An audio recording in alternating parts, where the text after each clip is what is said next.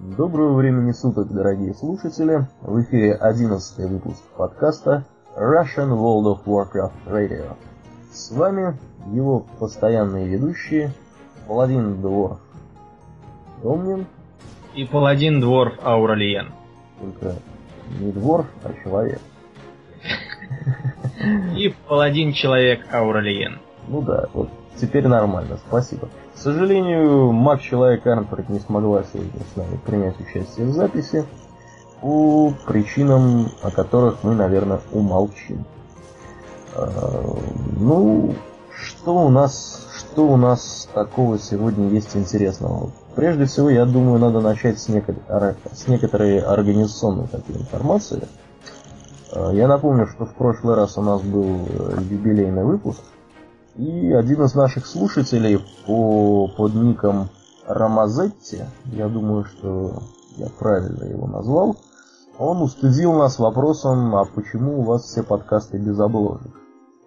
Ну, к стыду своему э, должны мы признаться, что мы не знали, как вставлять обложки в mp3 эм файлы.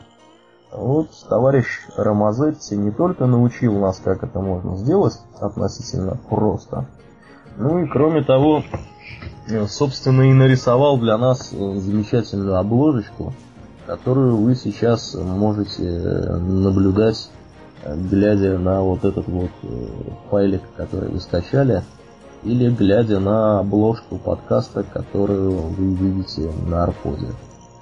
Так что, товарищ Рамазетти, спасибо тебе сердечное за обложечку, которую ты нам нарисовал. Домнин, ты видел эту обложку уже? Да, обложку я уже видел. Мне понравилось. понравилось. От меня тоже спасибо. От души. Да, от души. Ну, действительно, мы как-то упустили из виду, что такая штука бывает. Вот. Ну вот теперь будем знать, теперь все подкасты у нас будут с приличными обложками. Так, ну, наверное, перейдем мы, перейдем мы, наверное, к темам темам нашим сегодняшним. Сегодня тема у нас, я предлагаю начать с темы, которая не совсем относится к World of Warcraft, а относится, скажем так, скорее к World of Starcraft. Домнин, ты помнишь, мы, по-моему, в прошлом выпуске обсуждали... Помню. В прошлом выпуске мы не смогли, к сожалению, ничего такого конкретного сказать, потому что э, по неким непонятным причинам ролик э, с э, демонстрации игрового процесса того самого World of StarCraft был удален силами компании Activision, являющейся издателем и владельцем Blizzard Entertainment. Ну, да. На настоящий момент ролик вернули. Более того, компания Blizzard официально заявила, что не собирается мешать процессу создания интересного дополнения для стратегии StarCraft 2. А, напомним, что это разработано строго на движке StarCraft 2 и к World of Warcraft технически не имеет никакого отношения. Ну да. Некто Райан Винзон совместно со своими, я так подозреваю, коллегами, а может быть даже в одиночку, на, при помощи, в общем-то, редактора, я так понимаю, редактора уровней или редактора карт StarCraft 2 разработал не что-нибудь, а э, нечто сильно напоминающее World of Warcraft, только во вселенной StarCraft. При этом, ну, движок, понятно, второго StarCraft, да, вот здесь написано редактор карт. Так вот, этого самого Райана Винзона пригласили в офис Blizzard для знакомства с коллективом разработчиков. Сотрудники Blizzard прокомментировали деятельность Райана через день после удаления трейлера его проекта с YouTube, и фирма уверяет, что это было частью стандартной процедуры. Вот. Исходя вот из вот этих событий, есть подозрение, что Райана могут пригласить в Blizzard работать и заниматься, собственно, вот этим вот проектом. Почему удалили ролик, тоже, в принципе, понятно, потому что World of StarCraft вообще-то зарегистрированная торговая марка Blizzard Entertainment, равно как и World of Warcraft. И то, что они пока не пользовались ею, ну, это, в общем-то, исключительно потому, что у них продукта такого не было. Что вполне возможно, что э, этот проект, он во что-то в конечном итоге выльется. Вот. Э, ну, а ты вообще, Домнин, смотрел вот этот ролик, который все-таки перезалил? Да, я это уже посмотрел. Там, там очень такой напоминающий World of Warcraft э, выбор, выбор э, персонажей, там э, классами модель, за модельки классов отвечают модели из оригинального StarCraft 2. Ну и дальше я, как и все, мог глядеть на бой героя-призрака с э, толпами огромных фанатиков протосов. Ну да. да там зелоты набегают. Причем я так понял, что там призрак пользуется способностью что-то вроде майнд-контрола, контролит кого-то из этих набегающих, и вот он уже, он уже там лупит э, своих, так сказать, бывших товарищей.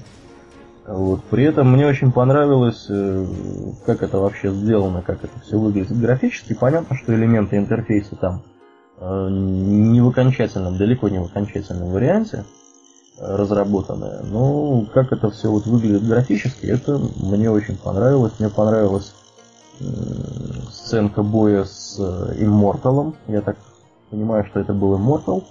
Самый настоящий. Да, похож. Здоровый такой, такие они здоровущие. И я так понимаю, что в каком-то финальном варианте можно будет и за протосов поиграть. Кого-нибудь там выбрать. Хотя я не знаю, как можно за протосов. Там у них, в принципе, юниты, по-моему. Хотя у них какие-то там же, помимо фанатиков, какие-то, наверное, есть темплары всякие.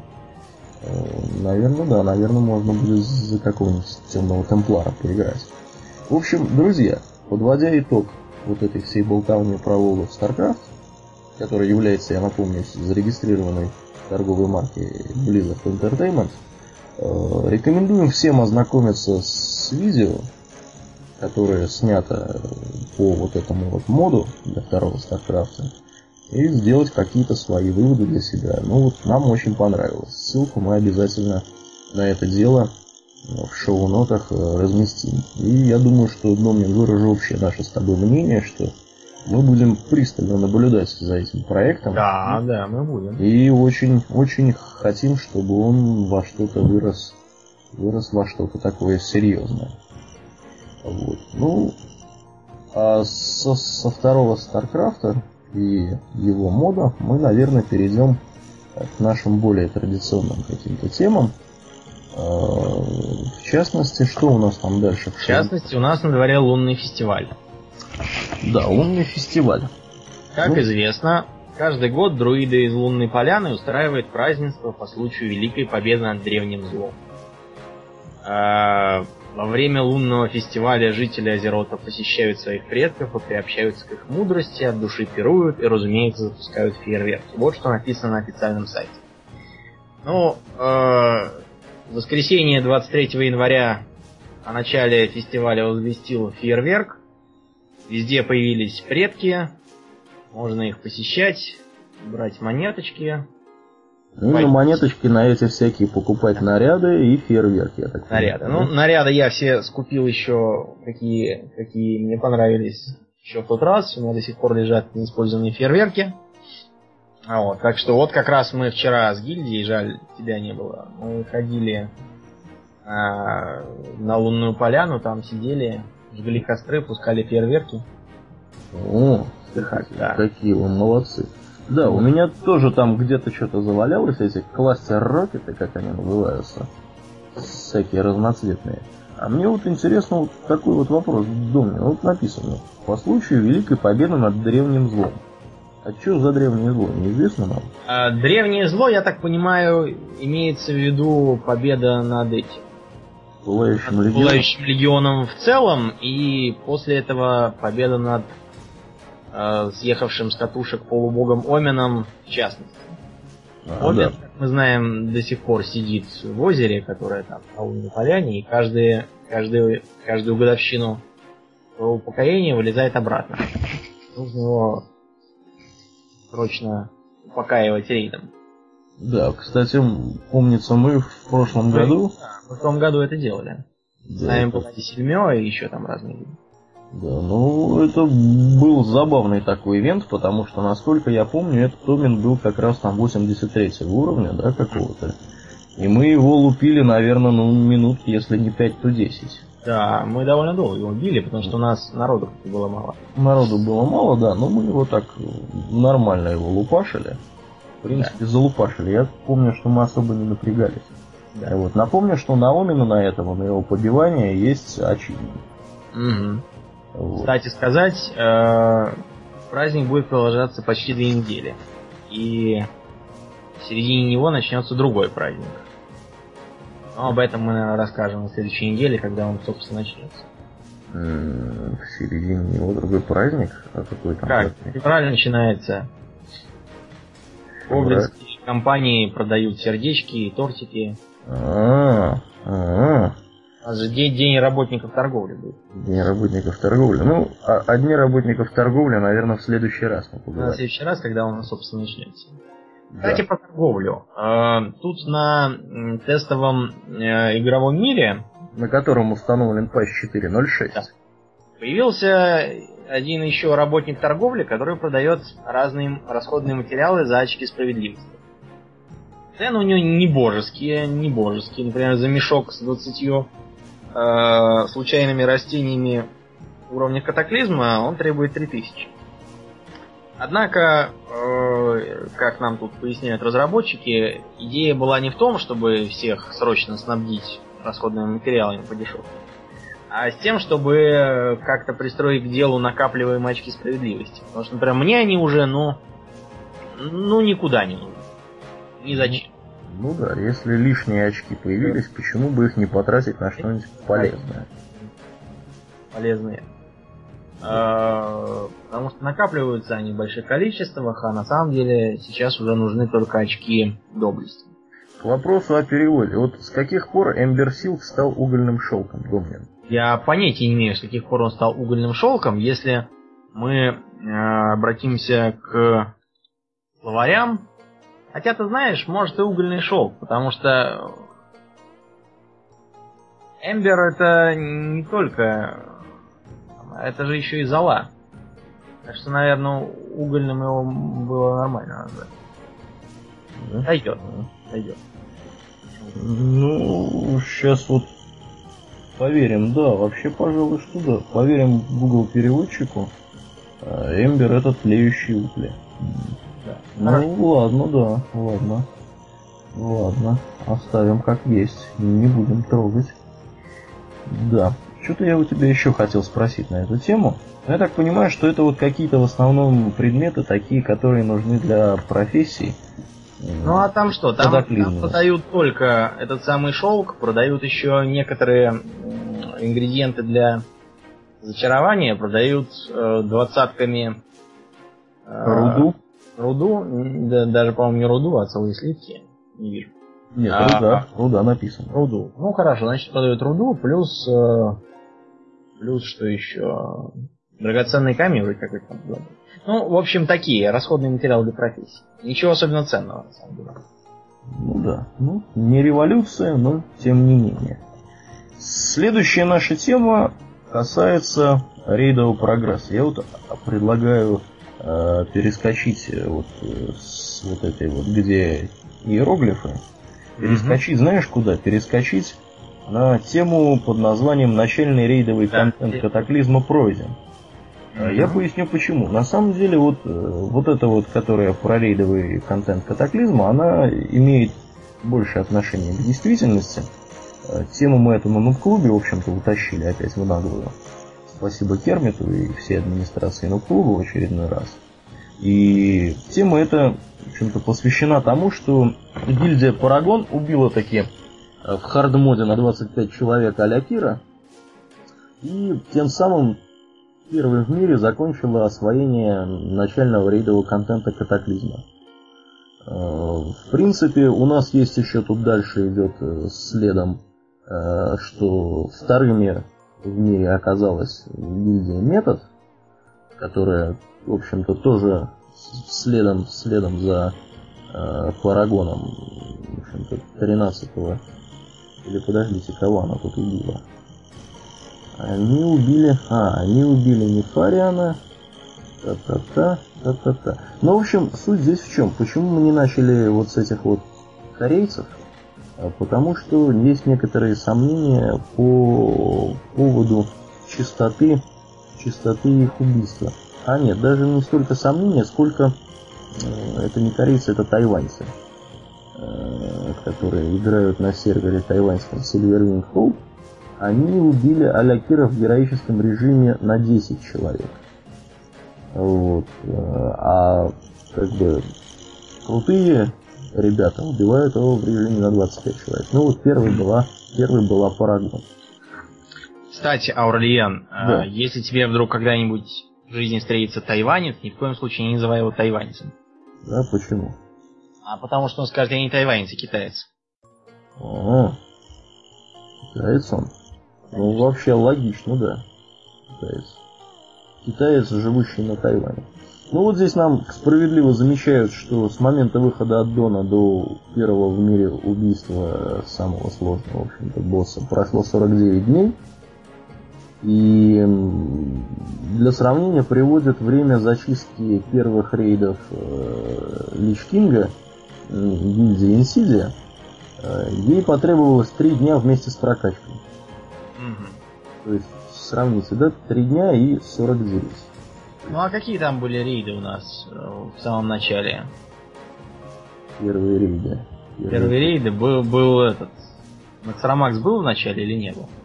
Максрамакс, был, наверное. наверное, был, да. А там, в принципе, наверное... А он про... А почему? Он же был знаком. Там этот Максрамакс все знали как облупленный еще со времен Ванилы. Его же перенесли без всяких изменений практически. А, слушай, а где, а где он изначально-то был, этот Наксамак? Он изначально летал, нарезал круги над восточными чумными землями. Mm. Вот. Он там летал, и чтобы в него пролезть, нужно было выполнять э, довольно сложный квест, который требовал гильдии, э, на активацию телепортатора, и вот с телепортатором туда надо было прыгать с земли. А когда же не было летающих, нельзя было. Ну да, да. Ну а после того, как Деларан вылез из земли и уехал на север, Аксрамакса позвали следом за ним, чтобы укреплять оборону. Понятно. Слушай, если я верно помню, в те времена Наксрамакс на 40 человек был. Да, да, да, он был на 40 человек, был то сам. то есть других вариантов по сути и не было. А он был, да, он, он был этим. Он был последним, по-моему. Э, в ваниле, потому что он был сразу после после Азжолнируба открыт. То есть какого Азжолнируба? Анкеража. Анкеража. Да, Анкеража. После Анкеража он был открыт, потому что я точно помню, как э, Анкераж считался уже ерундой во времена Срамакса. Ну, в общем, первым, первым рейдом э, тогдашним был Нексарамакс, который все прекрасно знали, и все тактики которого были уже известны. Тому, честно говоря, неудивительно, что за три дня пробежали. Ничего же не изменилось. Ну, наверное, да. Я в изначальный как бы в ванильный Наксамакс не ходил, к сожалению. Ничего сказать на эту тему не могу. Вот. Ну, наверное, да. Наверное, наверное, как-то вот так. Да.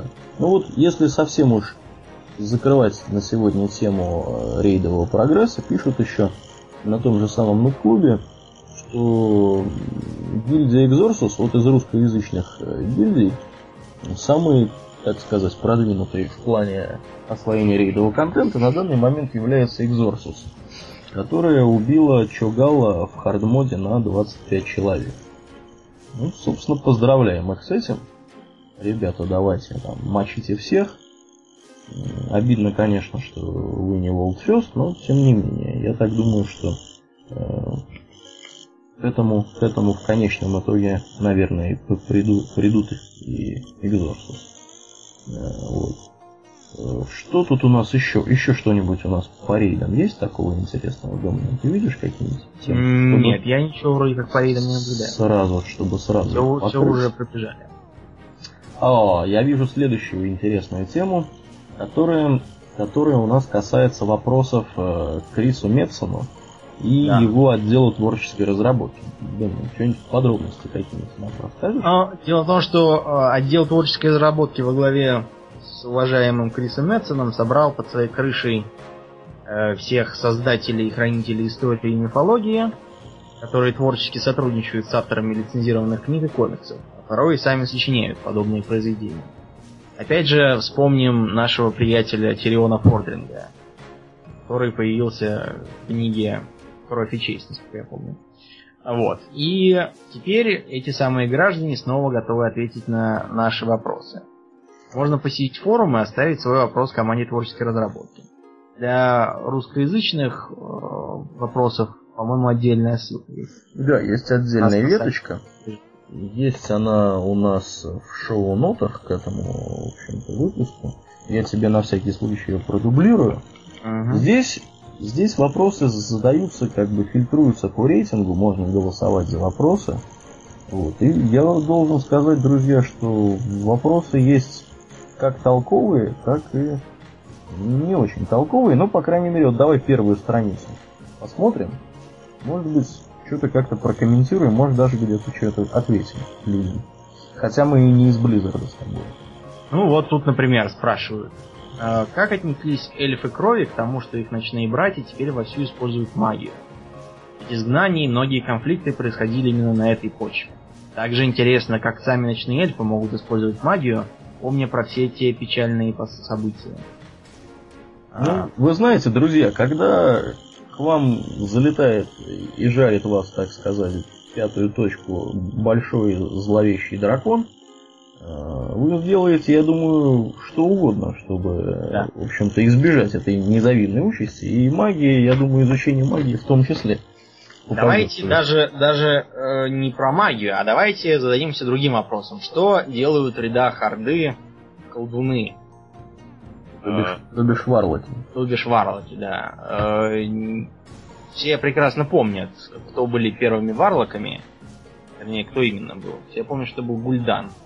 Да. помнят, что делал его теневой совет, почему это все привело Орду, каким образом она оказалась на, на Азероте. Тем не менее, Луны в Орде есть. Хотя они тщательно скрываются в Альянсе. Вот. Я думаю, эльфы крови отнеслись к тому. Ну, опять же, вспомню, что эльфы крови, они совершенно нормально э, относились к ночным братьям э, во времена Третьей войны. Мы помним, как э, Маев, смотрящая в ночь, вместе с Тирандой встречали принца Келля, когда он эвакуировался. Ну да. Бу- будущего, так сказать, Санстрайдера. Они прекрасно с ним поладили, без всяких проблем. Ну да, ну я так понимаю, что они все в принципе являются в той или иной степени родственниками друг другу. И, в общем-то, у них не так много разногласий, чтобы там друг друга убивать, грабить и, в общем-то, творить всякие бесчинства. Вообще, мне вот лично с трудом я понимаю, почему они вообще занимаются боевыми действиями друг против друга. Хотя вот, если смотреть на всякие сюжетные вставки, какие-то, какие-то, я не знаю, может быть, э, какие-то такие вот лоровые вещи, я вот не могу, Домнин, припомнить ни одного упоминания, когда Бладелфы с ночными эльфами, эльфами э, вступали в открытое противостояние. Вообще, вот есть, есть где-нибудь в мире, в мире Азерота Э, точки, где они друг друга там режут и, в общем-то, ну, побивают. Все что, все, что в память взбредает, это когда, когда э, группа той же самой Маев отправилась в Outland, чтобы там арестовать Иллидана. Арестовать а, ну да. их, их получилось, но тут вмешался Кель'тас, и его кровные эльфы, они его освободили. Ну вот, кстати, на эту тему очень забавная была миссия в третьем Варкрафте, точнее, во втором дополнении к третьему Варкрафту. Э, там нужно было бегать и, в общем-то, набегать юнитами. И у кого больше юнитов набегало, в ту сторону ехала клетка с Лиданом. Очень забавная такая была миссия. Тем, кто не играл, рекомендую сыграть ради интереса хотя бы. Да, вот это, пожалуй, да, ты правильно вспомнил. Вот там мочилово такое было. Но там, там и наги ведь еще были. Там была вообще сборная солянка из этих эльфов. Всяких разных там их хватало. Вот. Ну ладно, бог с ними, с эльфами. Интересно будет услышать ответ, конечно. Mm-hmm. Ну, тут еще разные вопросы там про, про то, почему запрещается некромантия для отрекшихся, почему нет упоминаний про расу пандаренов, да, вот Когда это будет вот, кино? Это вот интересно, да, про пандаренов. где, где эти пандарены? Ну, у нас тут звучало, по-моему, в одном из выпусков предположение, что в следующем аддоне ведут новый континент, а там будут пандарены. Mm-hmm. Вот такая вот была у нас. Да. Э, была у нас такая мыслишка. Вот, Домни, тебе вот из этих вопросов, как, какой, какой больше всего нравится или, или не нравится? Вот. Какие-то, mm-hmm. какие-то есть? Вот мне, например, я вот вижу вопрос очень-очень короткий. Где сейчас тело слэш прах Керна? Какая разница, в общем? Да, непонятно. Хотя вот есть, например, вопрос, куда пропал Медив? Куда пропал Медив? Э, да, действительно. Будет ли возрожден Лунасвет как полноценный полный город? Вот вопрошающему я рекомендую поехать и посмотреть на, на развалины Гилниаса. Тогда он поймет, что Лунасвет прекрасен и ничего там возрождать не надо. Нет, ну имеется в виду вот это вот э, вторая его половинка, вторая которая... Половинка. Ну, в общем, которая... да, уже пора. Сколько лет? Вот тут есть товарищ маг-человек 85 уровня Фениксар, который задает, мне кажется, очень такие разумные вопросы. У него четыре штуки, хотя как бы админы рекомендовали э, по одному вопросу задавать. Вот. вот он спрашивает, какая из раз появилась раньше, Наару или Титаны? Встречались ли они, совпадают ли их интересы? Да, вот это, это хороший вопрос. Да, вот еще меня приходили ли Титаны в Дренер, вот это мне тоже интересно. Это тоже интересно. И, ну, там, я и даже я, я даже могу придумать вопрос симметричный, приходили ли на Ару в Зеро? Как, как, да. как, как альтернативу этого вопроса. Да, мне еще вот что интересно. А, Ордынский клан орков драконьей пасти. Он так назывался еще до, собственно, вторжения, когда драконов никаких они не видали. Наверное, все-таки они там раньше были. Просто или вымерли, или, может, их всех перебили. А название клана сохранилось с дальних времен. Наверное, так. А вот еще, еще вопрос, вопрос четвертый, вообще, вообще отличный, мне кажется. Каким образом древний бог оказался в долине призрачной луны? Это Shadow Moon Valley, я так понимаю, да? А прислужник Нептулона Ахун в Зангармарше. Значит ли это, что связь между мирами теснее, чем мы думали? Вот это вот, вот это хороший очень вопрос. Фениксар, мне кажется, Фениксар должен в конечном итоге доехать. Да, доехать. Фениксар молодец. У него вопросы, вопросы, да, такие лоровые и интересные. Понятно, что мы ничего ответить на это, наверное, не можем.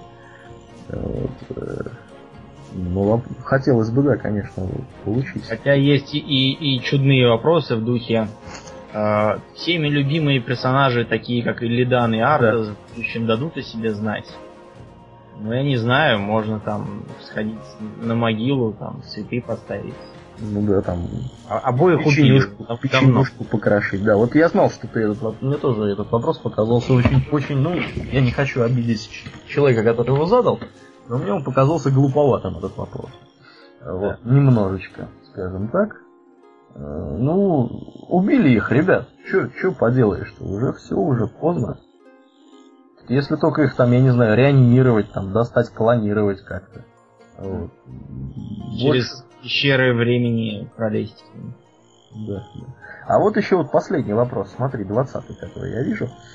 Еще со времен альфа-версии классика пошли слухи о возможном существовании четвертого континента, такого же ледяного, как Норского, находящегося на противоположном конце планеты. Не отказались ли вы от идеи воплотить его в жизнь в одном из будущих дополнений? Ну вот, собственно... Да, это такая интересная мысль. К вопросу о Пандаренах, да, и ну, Пандарены, я вот насколько помню, про Пандаренов, когда какие-то такие лоровые упоминания были, насколько мне известно, они живут в какой-то отдельной области. Да, да. Вот, я не помню, как она называется. Условно предлагаю назвать ее Пандастан. Хорош. Вот. И я думаю, что да, ну по-любому они же где-то живут. Так что, наверное, наверное, должно быть что-то с этими пандаранами. Ну, вот судя по тому, сколько вопросов про этих пандаренов, я думаю, что народ их ждет очень сильно. Угу. Да. Ну, интересно будет поглядеть, что сюда вылезет, какие вопросы сюда вылезут э, через некоторое время. Да, мы окажется, обязательно поглядим. Что окажется наверху, мы будем за этим делом смотреть. И я надеюсь, что когда начнут появляться ответы, мы проясним ситуацию вот по многим из этих вопросов. Вопросы действительно интересные. Ссылочка опять же у нас в шоу-нотах присутствует. Так, от вопросов предлагаю Крису Метсону. Кстати, Метсон это вот не тот самый Метсон, которого оленя надо было спасать. Ну, это, видимо, в его честь назван. В его честь назван. Оле... Олень? Да, Рей... да Рейндир. Ага. Да, я, кстати, еще немножко в конце коснусь некоторых некоторых других пасхальных, так сказать, наименований. Давай. Эм, да, мы, значит, переезжаем от Метсона к конкурсу комиксов, я так думаю. Да, да, да, все правильно. Вот. Э, были оглашены победители конкурса комиксов Blizzard. В частности, тут вот вывешено целых три. Первый про StarCraft, второй про э, World of Warcraft, третий тоже. А вот, э, ты видел, кстати, первый-то? Да, я, да я все три видел. Ну, первый, конечно, мне кажется, просто рвет на части все, все остальные комиксы. Это просто ржака. Самое настоящее. Да, ну, коротко сюжет что, перескажем сюжет коротко? Да, перескажем. Там просто морпехи обсуждают тяжелую жизнь своих э, своих собратьев в бою с зергами и иллюстрируют им разными смешными примерами того, как зерги разных сортов и мощностей их истребляют. Ну да, типа вот. тяжело, тяжело быть морпехом в StarCraft да. 2. И тут для, для иллюстрации изображен Э, ультралиск, который, как написано, ест морпехов на завтрак. И он вытряхивает их из казармы, как из коробки, в миску, миску с молоком. С молоком да. Colossal size у него написано. Да. 88 540 галлонов в упаковке молока. Да, в общем, очень-очень смешной комикс. Он гораздо смешнее, мне кажется, чем вот следующие два. Но следующие два, по крайней мере, к World of Warcraft относятся каким-то образом. Вот. Второй там как-то шутит на тему тему динозавров, а третий, третий я как-то не очень понял, это, видимо, какой-то английский Видимо, да, какой-то специфический такой юморок. Ну, рекомендуем всем сходить поглядеть. Выглядит все это очень забавно. И я напомню, что этот конкурс э, как бы проводится постоянно и победители выбираются каждые два месяца. То есть всегда есть э, шанс поучаствовать вот в этом мероприятии и проявить, проявить свой э, какой-то такой креатив, творческие наклонности и чувство юмора. Ну и, конечно, если вы умеете рисовать, я думаю, что для вас не составит особого труда принять в этом конкурсе участие. Переходим, наверное, от конкурса комиксов галереи эскизов.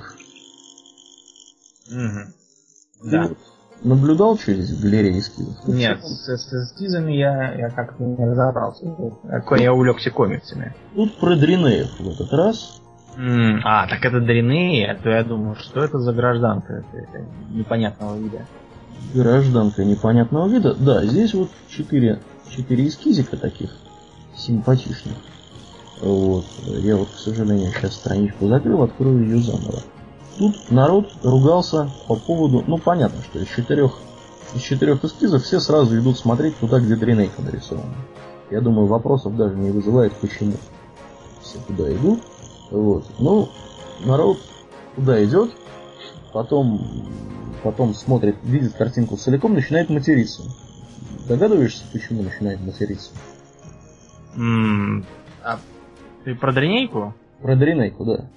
Ну, потому что у нее какой-то тройной длины хвост и ноги ей покорежило в детстве. Ну, хвост ради бога, а вот ноги у нее действительно нарисованы как-то богомерзко вообще. Как... Да, у нее это какая-то такая, какая-то, по-моему, не Дринейка, а Эридарка чистой воды. Эридарка чистой у нее? Да, у нее какие-то ноги чересчур уж того. чересчур уж демоническо-копытные.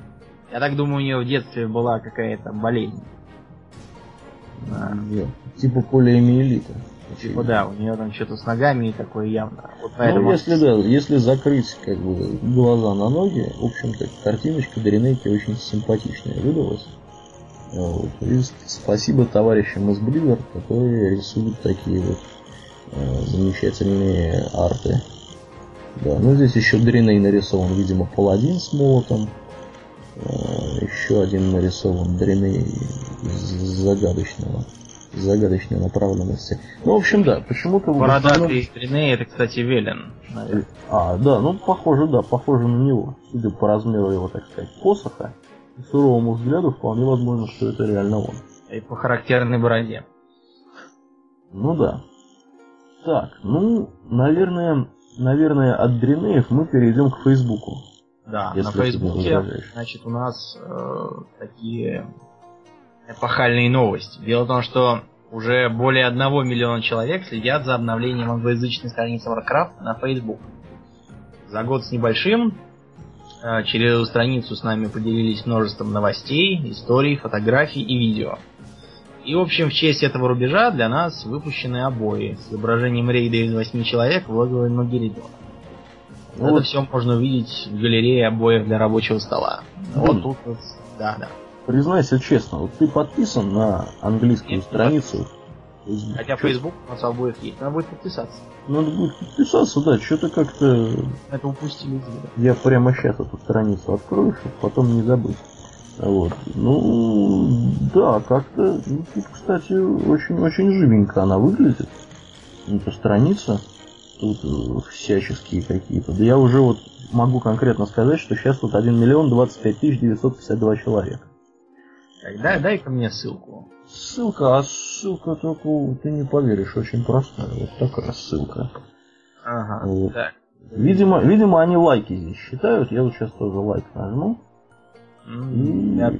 будет, будет, будет у них еще два лайка от нас. Давай, давай, давай на это. Так, как на это подписаться? А я так понимаю, что лайка, в общем-то, достаточно.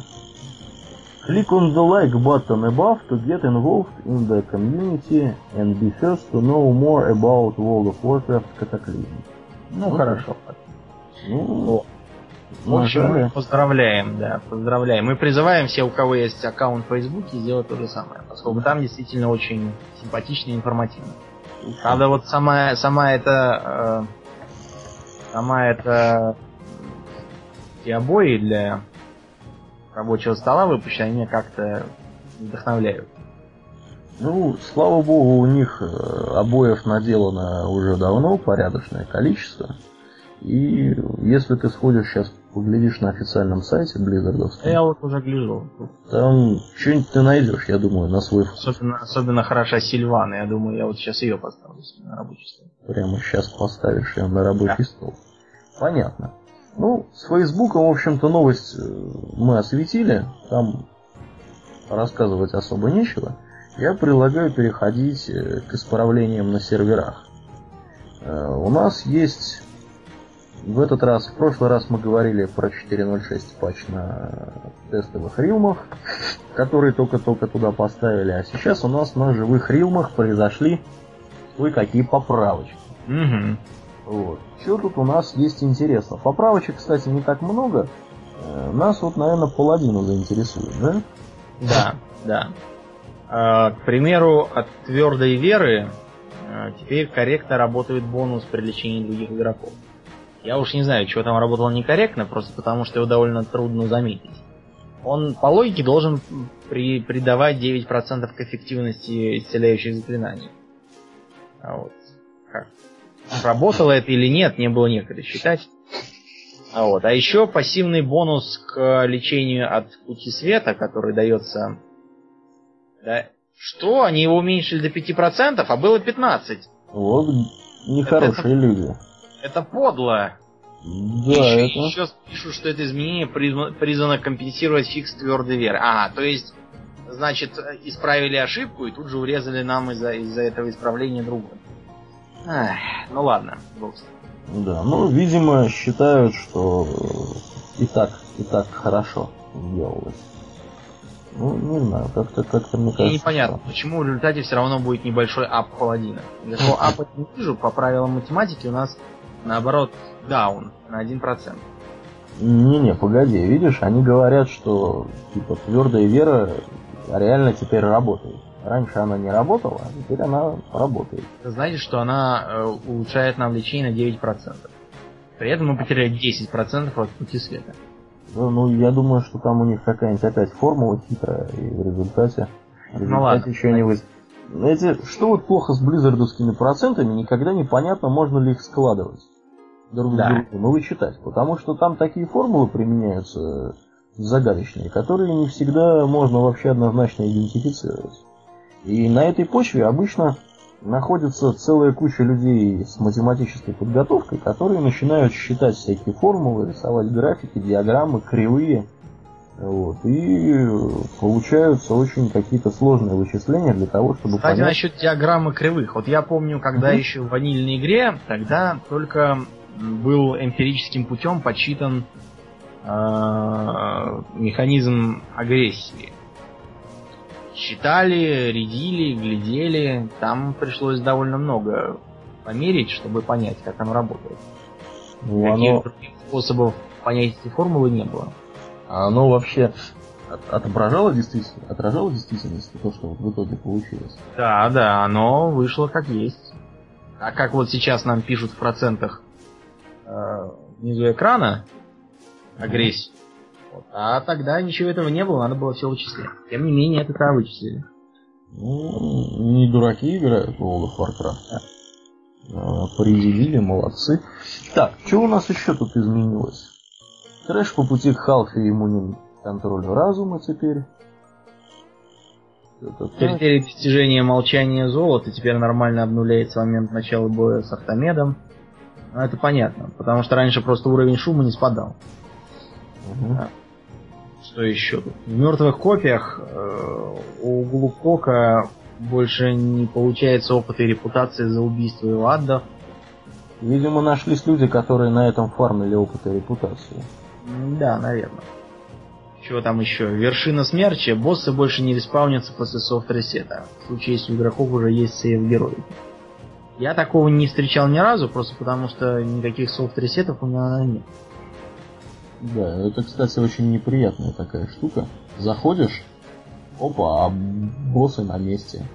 А там можно в любом случае прыгнуть в телепортирующий смерчик и, да? и поплыть куда тебе надо. Так что это, это, я думаю, сделано не в целях облегчить, а наоборот, чтобы люди не могли их два раза убивать.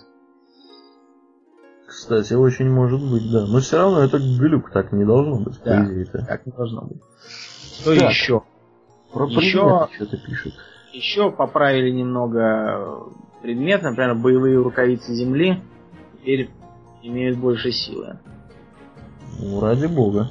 А мне да. вот больше вот интересно, что бонус от стамины от эликсира битвы теперь такой же, как у настоя стальной кофе. Обе банки корректно дают 120 стамины алхимикам, знающим рецепт. Mm, прекрасно. Прекрасно. Еще чаще падает очень жесткое мясо. Это, это нужно этим. Инженерам, они его запихивают в одну из своих конструкций полезных. А его что, что с ним делать? Готовились? А там у них какая- какая-то машинка, которая что-то такое хорошее делает. Я уже забыл, Ох, что... Домнин, гляди, что пишут-то. Изготовление кунгалуша больше не идет за счет достижения клокочущая печь. Вот что надо было готовить-то, Домнин. Да, да. Ну, ну, а, за, а интересно, э, все еще идет изготовление... Э, холодного чая южных Чай. морей. Потому что я этого чаю сделал, по-моему, 250 штук. И поднял нам 250 250 очков это самое достижение. Ну, молодец. Ну, видишь, про него ничего не пишут, а про Кунгалуш пишут. Значит, да, Кунгалуш значит, прикрыли. Кунгалуш отчалил, а, а, мне надо быстрее делать чаи. Пока их тоже не закрыли. Да, в промышленных масштабах. Я посчитал, чтобы, чтобы нам полностью догнаться этими чаями до ачивмента, нужно 2000 золотых. А это там что, покупаются какие-то... А просто надо покупать, да, надо покупать апельсины, воду и водяжку. Обалдеть. То есть тупо у вендора стоишь, покупаешь да, и да. Ну вообще, красота. Я так... И в кои-то веке пригодилась поварская шапка. Она же вдвое ускоряет готовку.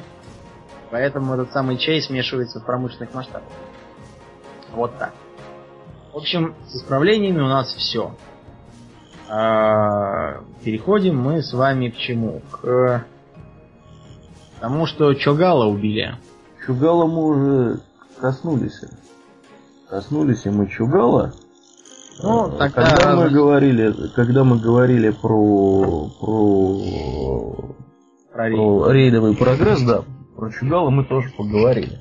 Ну, Да. Как-то быстро у нас темы исчерпались, но тем не менее нас Давайте есть- да, к беседе. Значит, нас для начала давай ответим на тот вопрос про классы, который нам задавали. А потом мы еще пробежимся по профессии. Да, а что за вопрос про классы нам задавали? А, насчет того, как изменились классы с давних времен. А, был такой, да, припоминаю. Как следующий. Классы с давних времен изменились очень сильно. А, напоминаю, что... Давайте по порядку. Воин. Воины были единственными путными танками.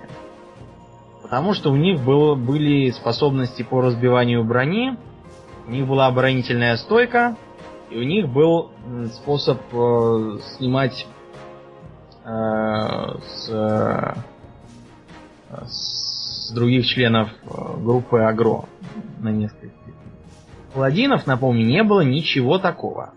Вообще. То есть они могли... Они могли долго не умирать, но вот агрессии у них не было ни малейшей. А, Друиды, как танки, тоже стоили не очень много, они только поначалу могли более или менее танковать, потому что у них, опять же, не было приличных способов на нагнетание агрессии. А вот, Домнин, ты мне вот скажи, они официально-то вообще считались танками или нет? Официально? Есть Нет. они, они вообще танковать не могли? Нет, паладины вообще не могли танковать никак. И никогда не танковали до, до одного из патчей, после которого я вернулся в игру после. Начал играть в паладина. Паладины были классом какой-то, знаете, такой поддержки штанов. Урона они не носили никакого. А, лечить могли как-то так плохо. Ну, ты понимаешь, почему. Ну да. Танковать не могли вообще. Все, что они делали, это имели ауру, накладывали благословение. А вот из, Сань- из- из перечня благословения, вот как изменились благословения? Ты помнишь, О, чем это благословение была тьма. Было, э, было, значит, благословение, давайте считать. Благословение э, мощи было. Было еще что? Благословение королей сперва не было, его потом добавили. Было благословение спасения. Оно уменьшало угрозу на, на некоторое время. Не, не как сейчас рука эта, которая снижает Да. на 10 Да, да, рука. а по постоянной основе. Было благословение мудрости, было благословение защиты, которое, которое что? Которое, по-моему, прибавляло блок и давало, давало, ну, а еще оно, по-моему, ответ. А. Еще были совершенно другие печати. Была, например, специальная печать по танкованию, но ее быстро убрали, потому что никакого танкования не получалось ни без нее, ни с ней. Паладином было быть как-то странно. Его брали... Причем, если поначалу еще было ничего так, а потом их сильно урезали. Вернее, даже не их урезали, а просто всех остальных повысили, а паладинов... Паладинами не сделали ничего хорошего. Поэтому паладины были как-то по принципу не пришей кобыли хвост, э, возьмем в рейд дес- десятым, потому что уже неизвестно кого брать, всех взяли парами, Мгм. паладинов нет. Ну, то есть одного, польза там. от них было только в благословениях во всяких, да? в аурах, в спасении священника от, от- от гибели через божественное вмешательство. И... и все. Значит, дальше. Воин, поэтому как ДПС вообще ничего не значил путного. Никто в них не шел. Все шли строго в танки. А, Священники. Священники были такими имба-целителями. Просто потому, что лечить они могли лучше всех. Паладины не котировались. Друиды лечили хорошо, но... э, но... Друиды, во-первых, плохо лечили э, массово группу из-за разницы в механике, а во-вторых, они м, не из-за разницы механики, а из-за того, что у них не было способностей, которые снижают генерацию агрессии. И они постоянно себя рвали монстров. Во-вторых, у друидов при прочих равных был намного меньше запас маны. Чтобы это компенсировать, им давалась возможность Какая часто... возможность давалась еще разок? Иннервация. А, иннервация. Как ману. Э, их поэтому брали часто таким запасным целителем, который должен не столько сам лечить, сколько иннервировать священник. Священник даже в даже в теневом аспекте все равно лечил очень хорошо. Кстати говоря, насчет теневого аспекта. Э, священники тогда были вообще караул. От них можно было только бегом бежать, и то недалеко. Спасения в ПВП не было ни малейшего. Shadow, а, Shadow Priest настолько были да. суровы? Они были очень суровы. От них, от них было не убежать, потому что они накладывали замедление. Они пугали. Они сами себя могли подлечить. Их самих было теневой магией не убить. Вот, в общем, горе горькое было. Да, это ты, Домнин, напомню, про ванилу сейчас говоришь, да, это правда? Я... Дальше. Э, охотники. Ну, у охотников все было просто. Единственное, что тогда э, ветка survival, выживания, была никуда не год.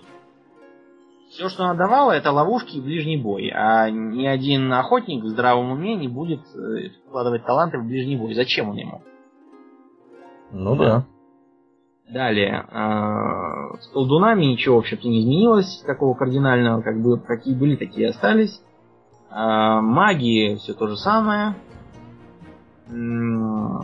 Разбойники. Разбойников поначалу было пруд пруди. То есть куда ни плюнь, не разбойники. А почему так? А потому что, потому что, во-первых, э, ну, на ПВП мирах это понятно. У них невидимость, у них э, всякие гадкие штучки позволяло здорово выживать. Э, причина номер два. Ими легко было играть соло из-за той же невидимости. Причина 3. Э, у них был весьма высокий ДПС. При этом они при этом они не были тряпичниками, что важно. Поэтому разбойников были огромные орды. Приводило это к тому, что их никто не хотел брать на высоких уровнях в рейды, потому что их там уже, уже и так в рейде 2, третий не нужно.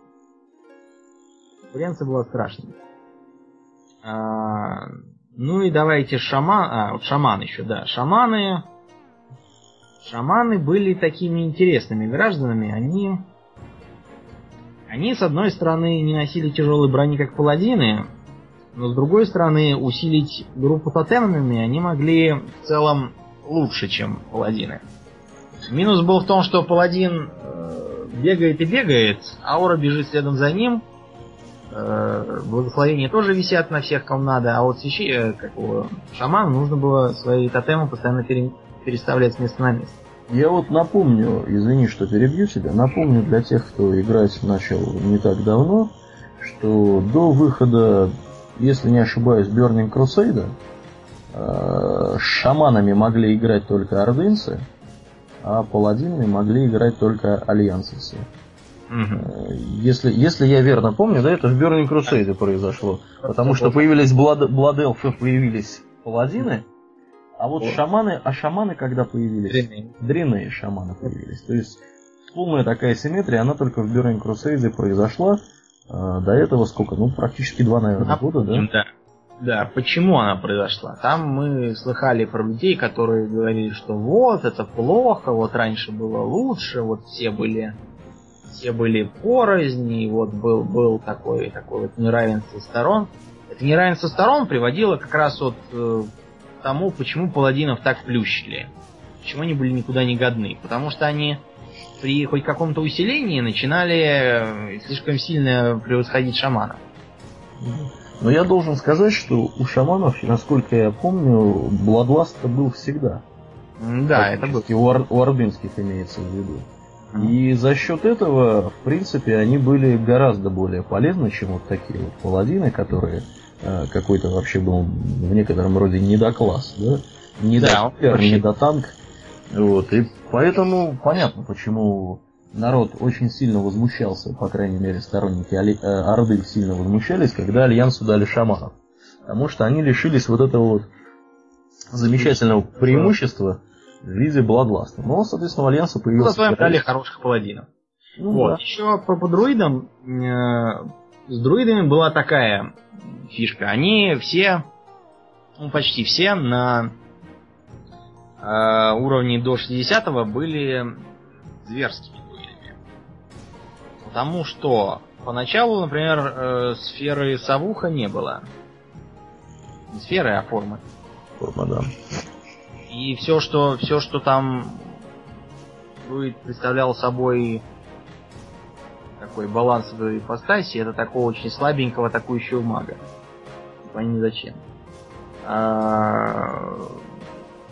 а, собственно, целитель из него был, как я уже объясняю, второстепенный. То есть у него я... было, по сути, были формы кота, да? Кота, медведя. медведя. Беговая была? форма. беговая форма, все. Ну, я думаю, Может... что их любили за то, что у них беговая форма была. Да, у них беговая форма была, потому что она позволяла 10 уровней с 30 по 40 бегать бесплатно. Вот. Такое могли только шаманы. Вот. А все остальные должны были на 40 раскошеливаться на лошадь. Ну, а да. без этого никак. Но я, насколько припоминаю, все равно эта их беговая форма, она в скорости-то уступала лошади. Да, она уступала на 20%. Вот. Э, сову добавили, по-моему, только только за полгода, по-моему, до Burning Crusade, а дерево добавили еще позже. Вот. Может быть, даже во время, я не помню. Может быть. Вот. Э, тогда они стали более или менее такими Тогда же, после Burning Crusade, сильно поменяли паладинов. Паладины внезапно стали танками. Им добавили очень много разных новых способностей, то есть там, тех, которых раньше не было. Вот. Тогда я же начал играть паладина. А, было время.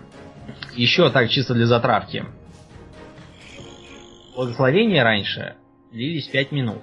Не полчаса, а 5 минут.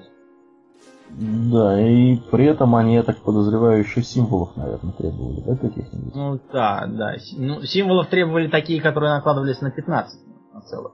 Ага, ага. Вот так, вот так было. Что-то я еще, по-моему, застал э, когда, когда Да, ты застал. На полчаса это все растянули только потом. Ну да.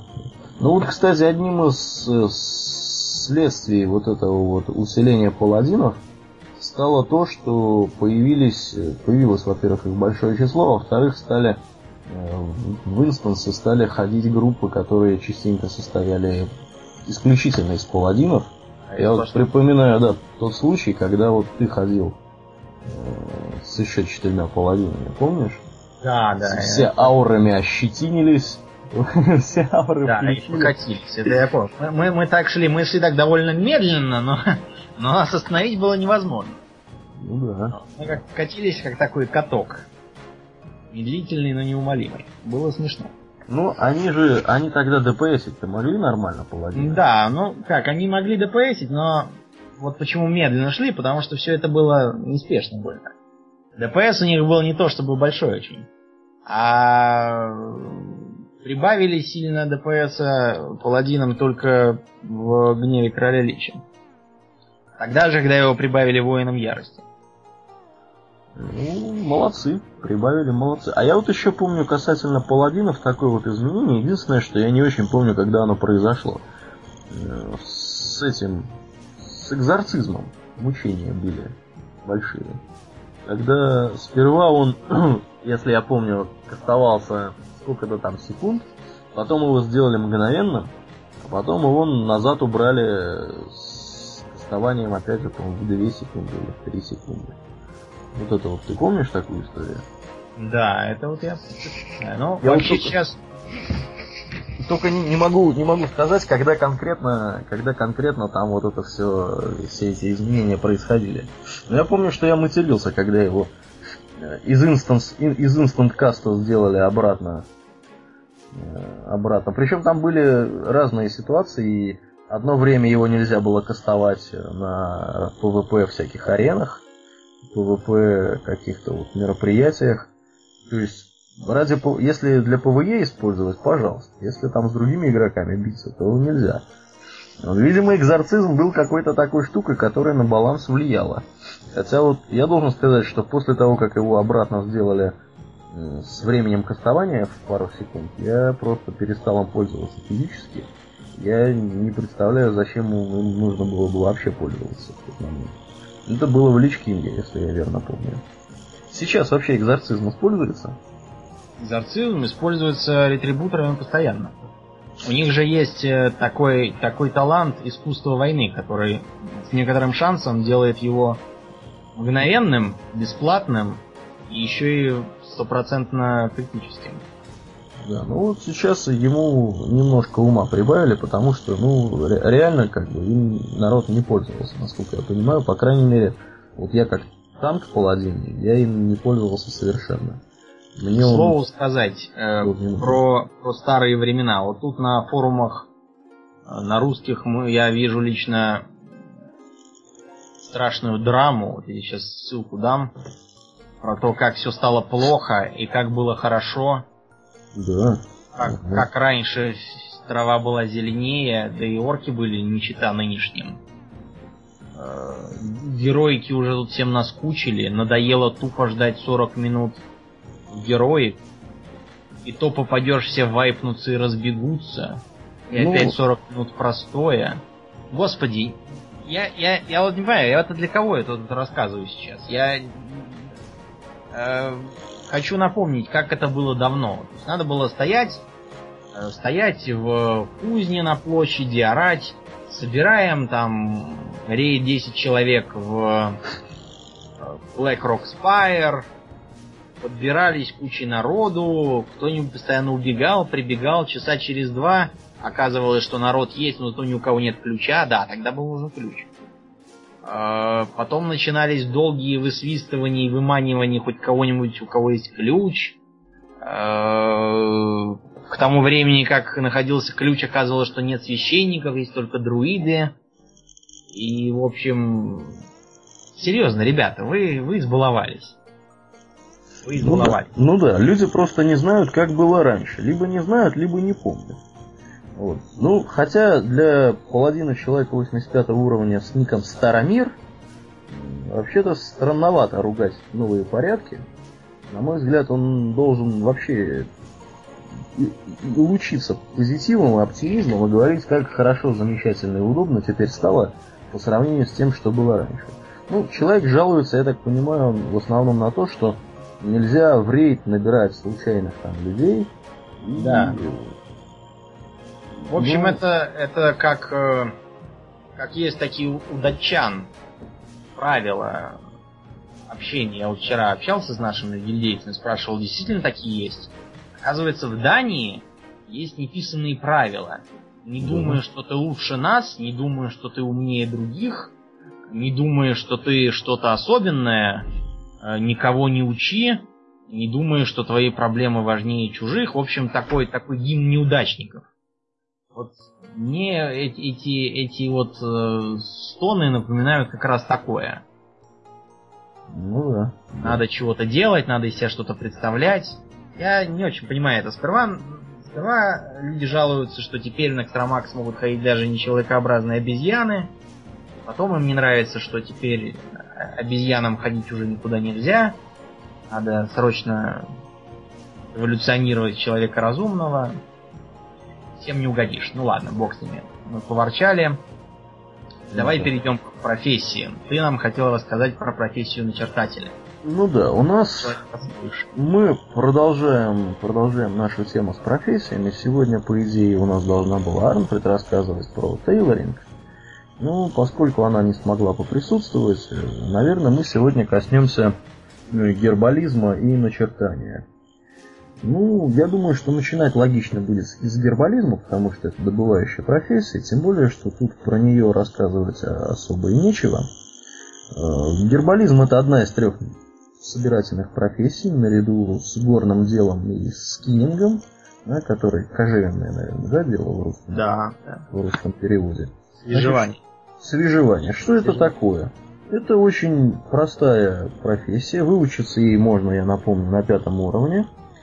Э, вот приходите к тренеру, покупаете там, по-моему, за 10 медиков начальный уровень этой профессии, у вас появляется рядом с миникартой, на миникарте появляется вариант э, Find Herb, э, который позволяет искать различные травки. Дальше вы бегаете по какой-нибудь там области, стартовой или не стартовой, и у вас э, периодически на миникарте будут появляться желтые точечки, которые, собственно, символизируют вот эти вот какие-то растения. Алгоритм действий очень прост. Бегаем по карте, ищем желтые точки. Как найдем, подбегаем к ним, начинаем растения собирать. При наведении курсора на вот этот цветочек, который там будет, э, появля... курсор меняется на такую вот ручку, держащую цветы. Вот, и после этого можно растеница собрать. Соответственно, если ручка эта цветная вы находитесь в зоне действия сбора, то есть собрать можно. Если серенькая, то нужно поближе подойти. А, цветочки бывают разные. Где-то тут я видел перечень целый этих всех цветочков. Их очень большое количество. А, использовать их можно двумя способами основными. Ну, на самом деле, конечно, можно их еще продавать на аукционе. Ну, в основном цветочки идут э, в две других перерабатывающих профессии. Это вот начертание и алхимия. Э, что еще про гербализм сказать? Растения бывают разные, редкие не очень. Бывают специальные заклятия, я вот вижу здесь в основном на перчатки, которые добавляют гербализму. Бывают перчатки Herbalist's Gloves, которые дают плюс 5 бонусов к гербализму. Ну и в Гневе Короля Лича добавили заклятие Гезеля, которое увеличивает все бонус ко всем собирательным профессиям, включая гербализм. Кстати, надо такое раздобыть, Вара, попросить такую штуку. Угу. И вот перчаточки бы тоже надо бы собрать, и бы взять еще поглядеть. Вот. Еще пишут у нас из интересного, что Таурены имеют 15% бонус к гербализму от э, расовой способности культивации. Э, это позволяет им ну, некоторое преимущество иметь при сборе каких-то растений, которые высокоуровневые. Для гербалистов существует отдельного вида сумки, которые позволяют э, складывать большие количества травы. В частности, вот наиболее такая обширная сумка, это 30-слотовая сумка, которую могут делать тейлоры э, из, с помощью рецепта, купленного у колуаков.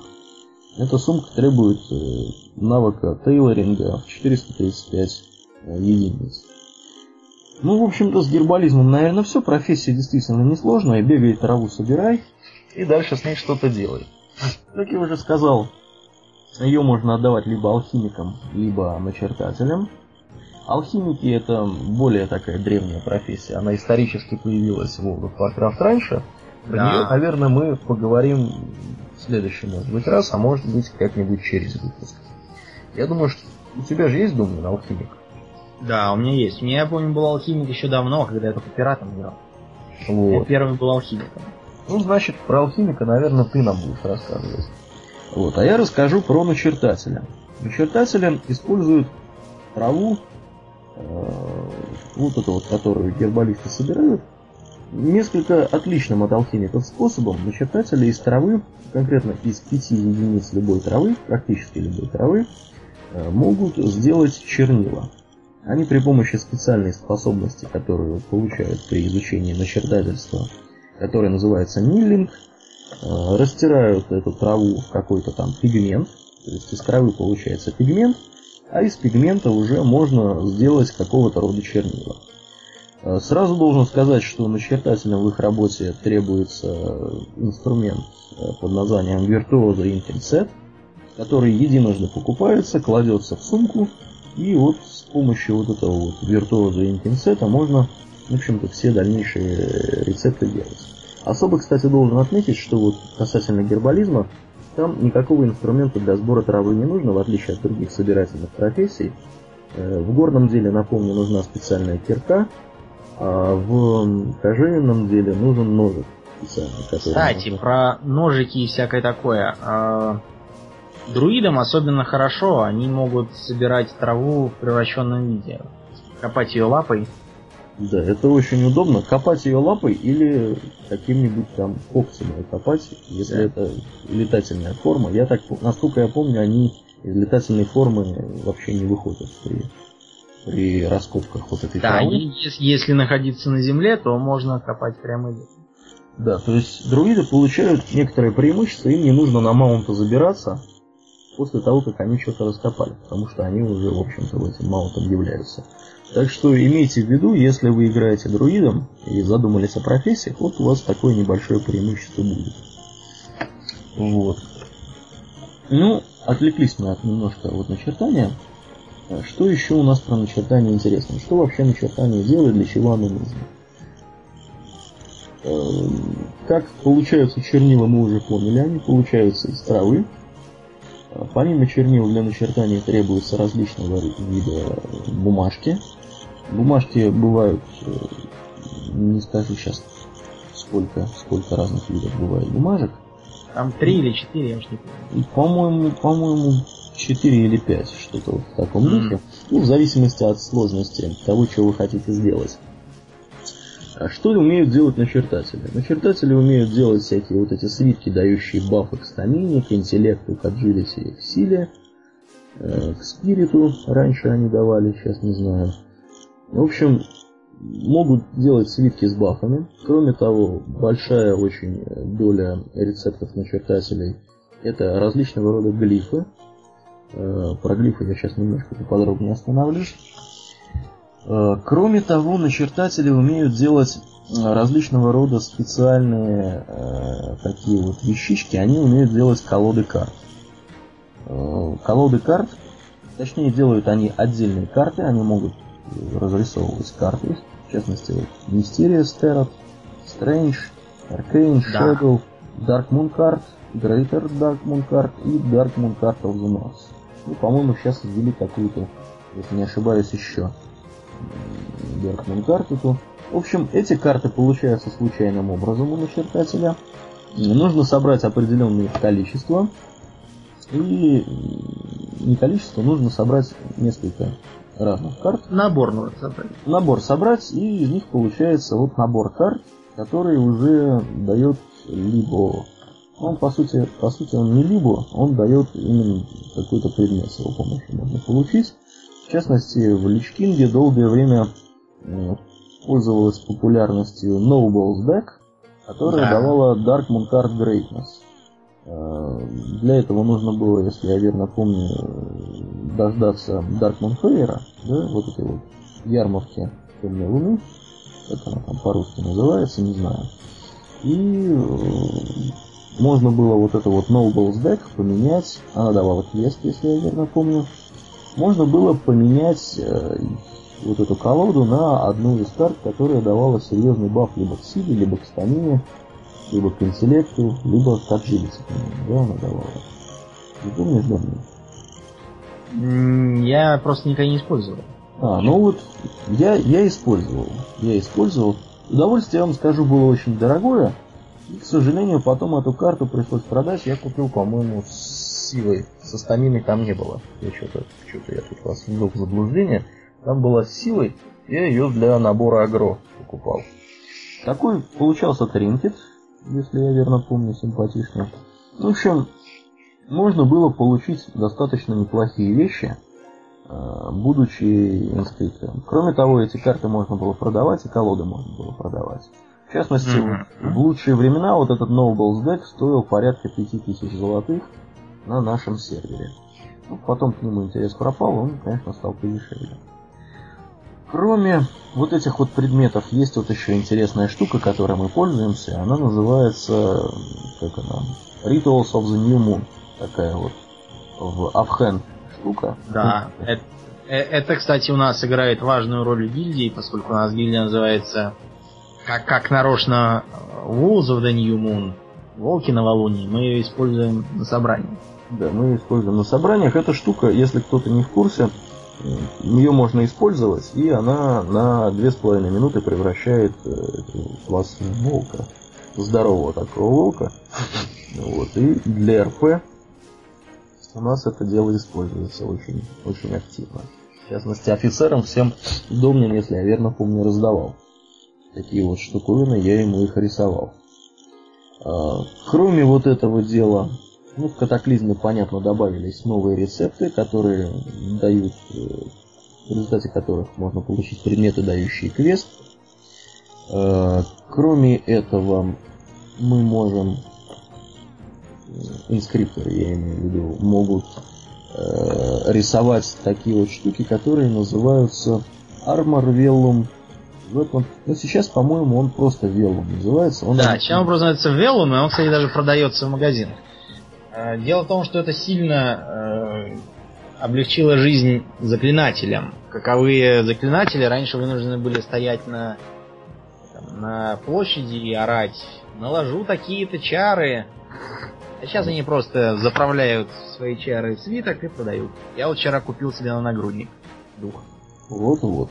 Раньше вот этих велумов до выхода катаклизма было 6 разных штук, по 3 э, вида для брони и 3 вида для оружия. Теперь это один единственный велум, очень удобно. Он получается в результате inscription research различных а, вот еще важный момент такой забыл сказать.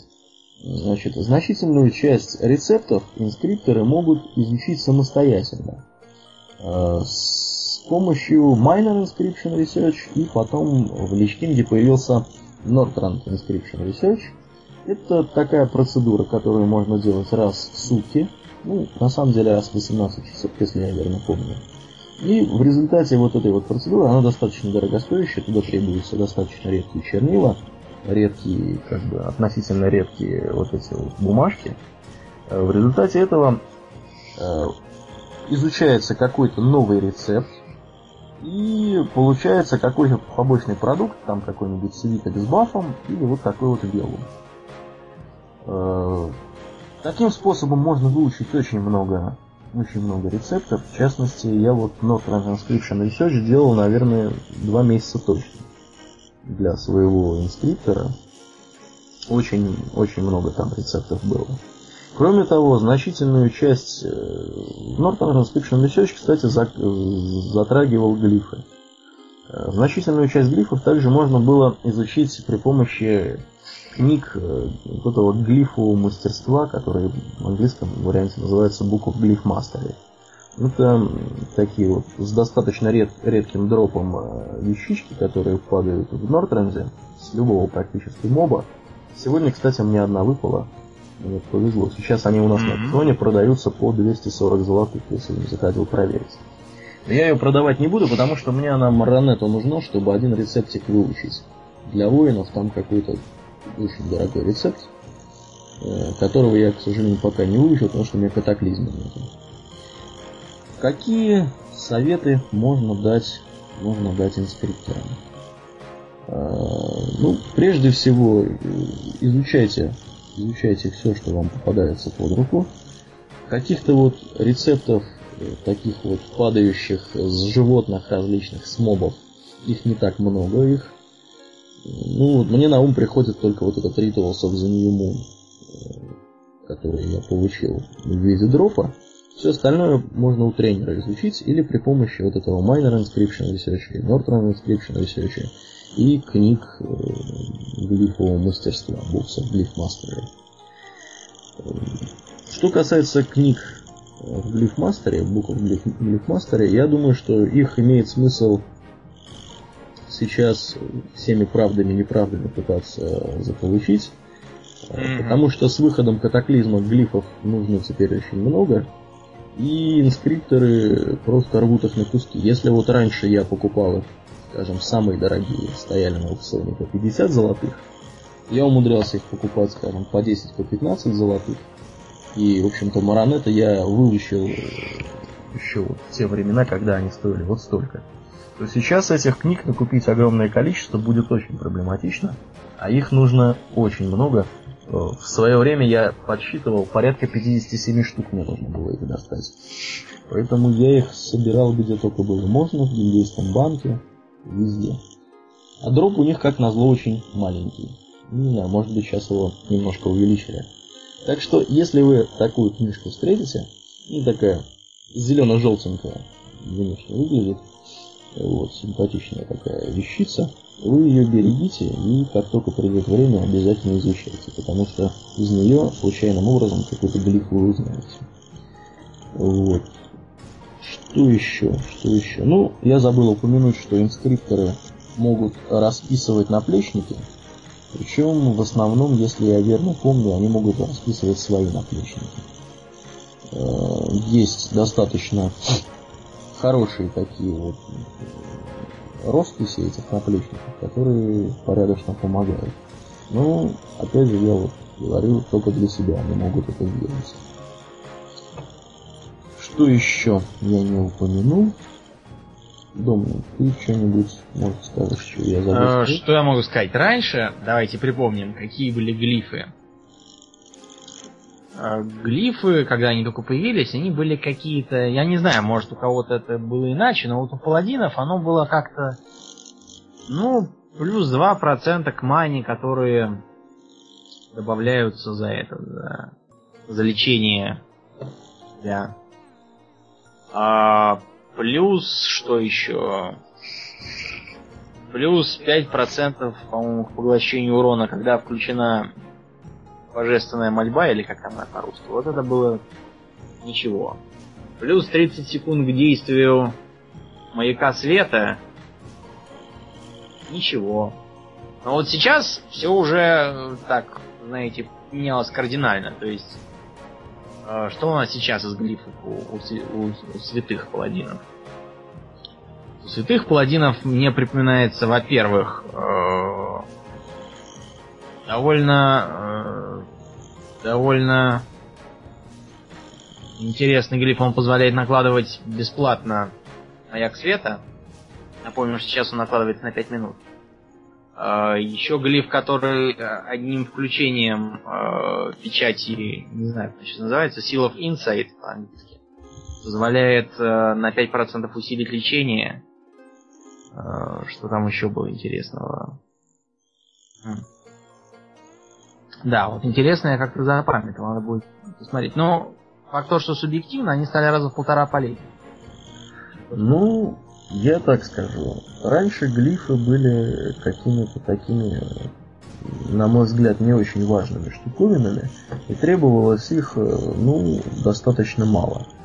С нынешней системой, когда можно эти глифы изучить все, а потом как-то активизировать только те, которые вам нужны, стирая при этом ненужные э, различного рода, ну, не различного рода, а просто пылью разнообразной, Э, там двух видов пыль до 80 уровня есть. Один вид э, после 80 другой используется.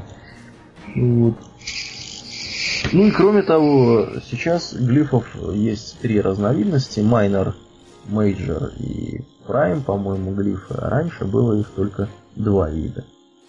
Вот. Ну, тем, кто умеет рисовать все, все виды глифов, вот у меня, похвастаюсь, мой персонаж Маронета, он умеет рисовать э, все, без исключения практически, глифы, кроме одного единственного, для которого мне нужен катаклизм.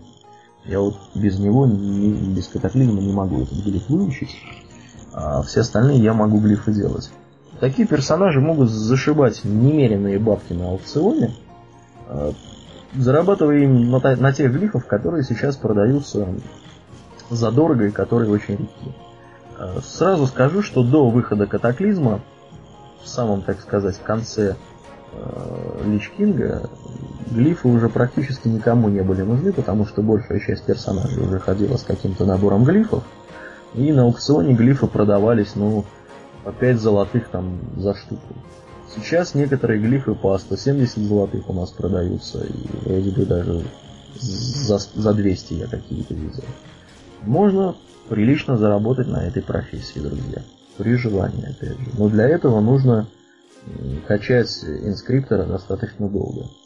То есть в процессе прокачки, если все вообще будет очень оптимально сделано, я думаю, что месяца, наверное, три, а то и четыре нужно. Просто вот чисто физически времени, чтобы выучить э, все абсолютно глифы, и получить те глифы, которые дает Minor Inscription Research и Northern Inscription Research. Так что имейте в виду, профессия, казалось бы, такая незатейливая, но раскачать по максимуму ее достаточно долго и вот сейчас в нынешних условиях достаточно затратно, с учетом того, сколько стоят вот эти буквы глифмастеры. Ну, у меня, в принципе, с, инскрип... с инскрипшеном, наверное, все. Mm-hmm. Я предлагаю... В следующий раз мы расскажем про... про... Ну, мы, мы решим. Пока что про алхимию, а там посмотрим. Да, а там посмотрим. У нас есть несколько вопросов наших слушателей. Я предлагаю посмотреть, что тут они... Давай посмотрим. Что тут они нас хотели спросить. Ну, спасибо всем, кстати говоря, за вопросы, которые вы задавали, за комментарии, которые вы оставляли на Арподе. У нас в этот раз очень много комментариев, аж 37 штук э, получилось. Один из вопросов, кстати говоря, я вот задавал вопрос, вот он здесь жирненьким шрифтом выделен, я его повторю в подкасте. Э, потому что я думаю, что не все просто комментарии читали. Э, дорогие слушатели, у нас к вам вопрос. Какую длину подкаста вы считаете оптимальной и комфортной для прослушивания? У нас есть шесть вариантов ответа. Первый вариант ответа полчаса 40 минут. Второй вариант час. Третий вариант час-полтора. Четвертый вариант полтора-два часа. Пятый вариант более двух часов. Ну, есть еще шестой вариант, э, который называется свой вариант. Э, ну, он предполагает, что более, более двух часов, сильно более двух часов. Я думаю, что мало будет людей, которые захотят вот так ответить. Э, друзья, я повторюсь, в комментариях к этому подкасту опять я продублирую этот вопрос. Вы, пожалуйста, ответьте, какая длина для вас является наиболее комфортной. Я вот пока здесь вижу, что народу нравится от полутора часов до больше, чем двух часов. Угу. Вот. Хотя я вот слышал мнение, в частности, вот у нас Арнфрид выступала, выступала за то, чтобы не более 40 минут подкаст длился. Она считает, что это была бы оптимальная величина. Ну, у нас с ней некоторая дискуссия возникала на эту тему. Мы, я вот отставил точку зрения, что где-то час 20, час 40 э, будет нормально. Вот. Ну вот, как показывает практика, люди, которые здесь отписались, они писали, что минимум полтора часа надо. Ну, у всех свои тут своя аргументация, но тем не менее. Так что, друзья, пожалуйста, ответьте нам, какая длина подкаста была бы для вас оптимальной. Нам это важно знать, потому что мы в зависимости от вашего мнения как-то, может быть, будем оптимизировать нашу нашу болтовню вот эту. Мы болтать mm-hmm. можем довольно много. Да. Э, чтобы никого не утомлять чрезмерными подробностями, я не знаю, может быть, кого-то отпугивает такая длина. Ну, кого отпугивает, тот может поставить на паузу, господи.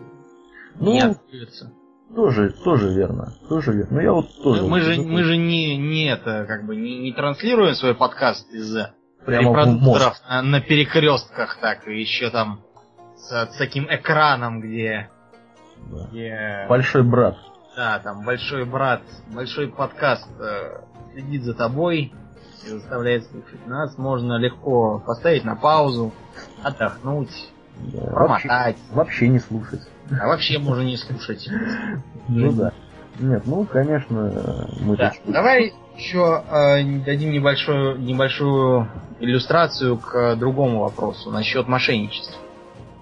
А у нас был опять... О, да, был же большой вопрос про мошенничество. Что тут, что тут было у нас? Э, ну вот здесь спрашивает Медган, наш слушатель довольно давний, спрашивает нас несколько вопросов э, в части, в части значит, мошенничества. Случались ли у вас случаи обмана в рейде, Домнин? Обманы в рейде, конечно, случались. И вот вопиющий, как я уже описал, когда некий плазмодин, дреней э, рыцарь смерти, вот, он взял и украл весь лут, пользуясь тем, что он был мастер-лутером. Украл, убежал, и потом в Долоране всем вещал и похвалялся, что вот он всех обокрал, какие все лохи, и как он сменит э, никнейм, чтобы его там не могли запомнить и больше никуда не брать.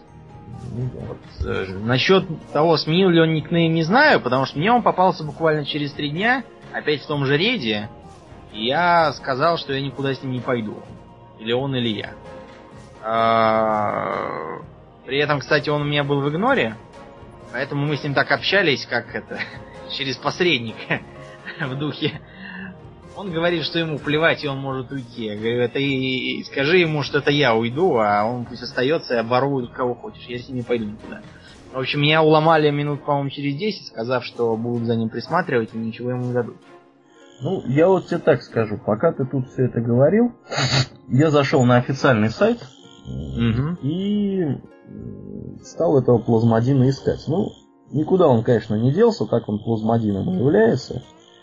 На 80-м он по-прежнему уровне. Тут вещички у него, по-моему, по-моему, вещички у него как раз оттуда. Как раз украденные. Вот, вот, вот, козлина. А там, там, там адреса нет, там никакого. Цитадель ледяной короны. Да, тут у него есть какие-то вещи. Да, я думаю, что это как раз те самые вещички, которые он украл. Ну вот, в общем, был такой случай. А что касается другой иллюстрации. Буквально вчера, или позавчера, скорее, скорее позавчера. Позавчера я зашел э, в ВО, увидел, что мне письма. Забрал письма членов гильдии с разными идеями, а потом увидел, что есть письмо от э, команды поддержки. О, как. Открываю. Команда поддержки заявила мне, что до них дошли слухи, что нашу гильдию обокрали. Не Я немного удивился, поскольку э, до, до поддержки слухи дошли, а до меня не дошли. Я думаю, когда же нас успели обокрасть? Вот. Э, что нас обокрали, и в данном случае они смогли нам помочь найти там и покарать воров или что-то в этом духе, и главное возвратить нам э, награбленное. А что, же, прав... что же у нас украли такое? Интересно? Нас украли 200 золотых монет. А, вот козлы. Это кто же такой был умный? Это лоханулся, лоханулся наш этот, Квартелло. Квартеллу взломали. А-а. Вот, взломали его э, третьего дня утром. Сразу же украли 200 золотых. Дальше попробовали заходить его альтов и что-нибудь украсть, но напоролись на нашу мудрую политику. Ну да. Вот. Украсть ничего не смогли. А После в чем этого... мудрость-то, расскажи, политики? Мудрость нашей политики такова. Дело в том, что когда-то давно мы столкнулись с таким очень масштабным случаем воровства. Правда, денег у нас там в банке было вот наплакал, и, по-моему, их почти никому нельзя было извлекать. Да, да, да. Поэтому деньги, слава богу, украсть не сумели. Зато сумели украсть чуть ли не все остальное, что было. А, когда взломали нашу другую подружку, взломали ее так, так крепко, что ей, по-моему, даже не удалось вернуть свой аккаунт. Потому что ее же обвинили в воровстве и причем в каких-то там еще грехах э, ГМы. В общем, она ей пришлось другой аккаунт заводить. Э, тогда нас обокрали плотно. Обокрали из-за того, что у нее было много альтов. Человек 5, по-моему. Если, этих... если не 10. Да, и со всех этих альтов у нас все украли, что могли. Э, с тех пор мы созвали срочное собрание, где была выдвинута идея всех альтов переводить в особый ранг э, кузенов. Этим угу. кузенам нельзя вообще ничего. Ну, кроме, так... кроме разговоров в гильчате. Разговоров, да. Вот. Это сделано было как раз с целью ограничить. И буквально вчера меня один из наших спросил, а вот почему, почему у меня вот этот персонаж до сих пор в таком низком ранге. Я ему объяснил, что нас только вчера обокрали, и если бы, если бы не вот это вот затея с рангами, нас бы обокрали не на 200 золотых, а на 1000 золотых. Ну это как минимум. У квартела на самом деле 10 персонажей. Да, ну могли бы могли бы обокрасть. Могли бы вынести, могли бы вынести все. Да, вообще все могли бы украсть. Из банка. Поэтому мы рекомендуем всем остальным тоже прислушаться к нашей идее. Очень разумно, предусмотрительно. Ну, это да, это действительно удобно, когда у вас есть один ранг и всех туда принудительно загнали. Но тут надо иметь в виду следующий момент, что это работает только в случае, когда у вас количество офицеров достаточно мало, вы всех знаете и всем доверяете из этих офицеров. И никто как бы друг друга там из вот этого ранга особо не догадывается повысить. В этом случае, в этом случае, да, это действительно работает. Что, что у нас? Еще? Про еще? еще? э, был случай, когда продавали... Было случай с довольно, по-моему, обширным мошенничеством на питомцах. А вместо какого-то там редкого и ценного питомца, э, по-моему, детеныша Аниксии, угу. или не детеныша, ну, в общем, какого-то мелкого черного дракончика пытались э, втюхать другого мелкого черного дракончика, очень похожего. Но не такого, а дешевого и распространенного. И публика там выла и ругалась. Еще были случаи, когда людям наложенным платежом присылают, э, скажем, не то, а просто очень похожее на вид. деньги запрашивают. Или когда запрашивают много денег. Или, как вариант, когда... Э, что у нас там? А, еще когда было одно время на аукционе, когда еще все были на низких уровнях, на начальных, и э, имело смысл торговаться, а не сразу выкупать. Тогда было распространено ставить там в вещах очень низкий, низкую ставку, но большой выкуп. Причем маскировать ее какими-нибудь такими цифрами, которые сливаются воедино. Допустим, там 666 или там 999. А, надеясь, что человек там не глядя ее выкупит и попадет на деньги. Ну да. Такие были случаи. Ну, я вот еще хочу добавить, да, вот к вопросу, какие виды обмана вам встречались в World of Warcraft, кроме выманивания данных аккаунта. Я не знаю, как бы, ну, к обману, наверное, это тоже относится. Использование игровых ботов. У меня это больная да, тема. Да, потому что, потому что, да, вот особенно один момент, э, это было, наверное, прошлым летом, э, а может даже и позапрошлым летом, э, когда я вот сидел и фармил, фармил руду, было огромное количество, ну, по крайней мере, на нашем рилме, огромное количество было персонажей, которые руду эту тоже фармили, но фармили в автоматическом режиме. То есть был, грубо говоря, бот, который облетал все известные там точки появления руды. Я подозреваю, что такая же история была абсолютно и с э, травой. И... Да, да. И, и я тебе больше скажу, даже со шкурами точно такая же была бодяга. Да, вот это, да. это лихо. Ну, в общем, как это выглядело? Формы это принимало абсолютно разные. Частенько просто-напросто подлетаешь к руде, начинаешь ее копать, а, оно тебе говорит, что это предмет, этот предмет уже используется, никого рядом нету, и после двух-трех секунд руда просто-напросто пропадает. Ситуация такая достаточно загадочная, но меня вот люди умные научили, как э, определять, в общем-то, кто виноват в этой ситуации. Можно посмотреть в логах, кто, собственно, эту руду копал, потому что в логах э, там у нас есть боевой лог, еще какой-то лог, в общем, можно там выбрать какой-то вариант, который показывает все, что абсолютно все, что происходит вокруг тебя, вокруг твоего персонажа. И вот в этом логе четко писалось, что такой-то, такой-то начинает кастовать майнинг, и вот, значит, он где-то там куда-то делся. При этом такой-то, такой-то рядом его вообще не стояло, нигде его не было. А вообще перемещается он под землей. Вот, как ни странно. Ну, разные были варианты. Вот мне чаще всего встречались такие боты, которые под землей перемещались, причем с огромной скоростью между этими жилами. И копать руду рядом с ними было практически невозможно, потому что они все собирали вперед себя. Вот. Еще был вариант, я помню, пару раз я видел вообще смехотворно. Э, практически голый Night Elf, там, в одних там штанах, копает эту руду, взлетает в воздух, по воздуху с огромной скоростью убегает, и скрывается за горизонтом. Это тоже, я вам скажу, зрелище еще то. Э, поначалу кажется смешным, а по факту потом летаешь, летаешь, а руды нет. Вот. Происходило все это, я сразу оговорюсь, в Винтерграспе, но в других областях тоже, тоже были такие прецеденты.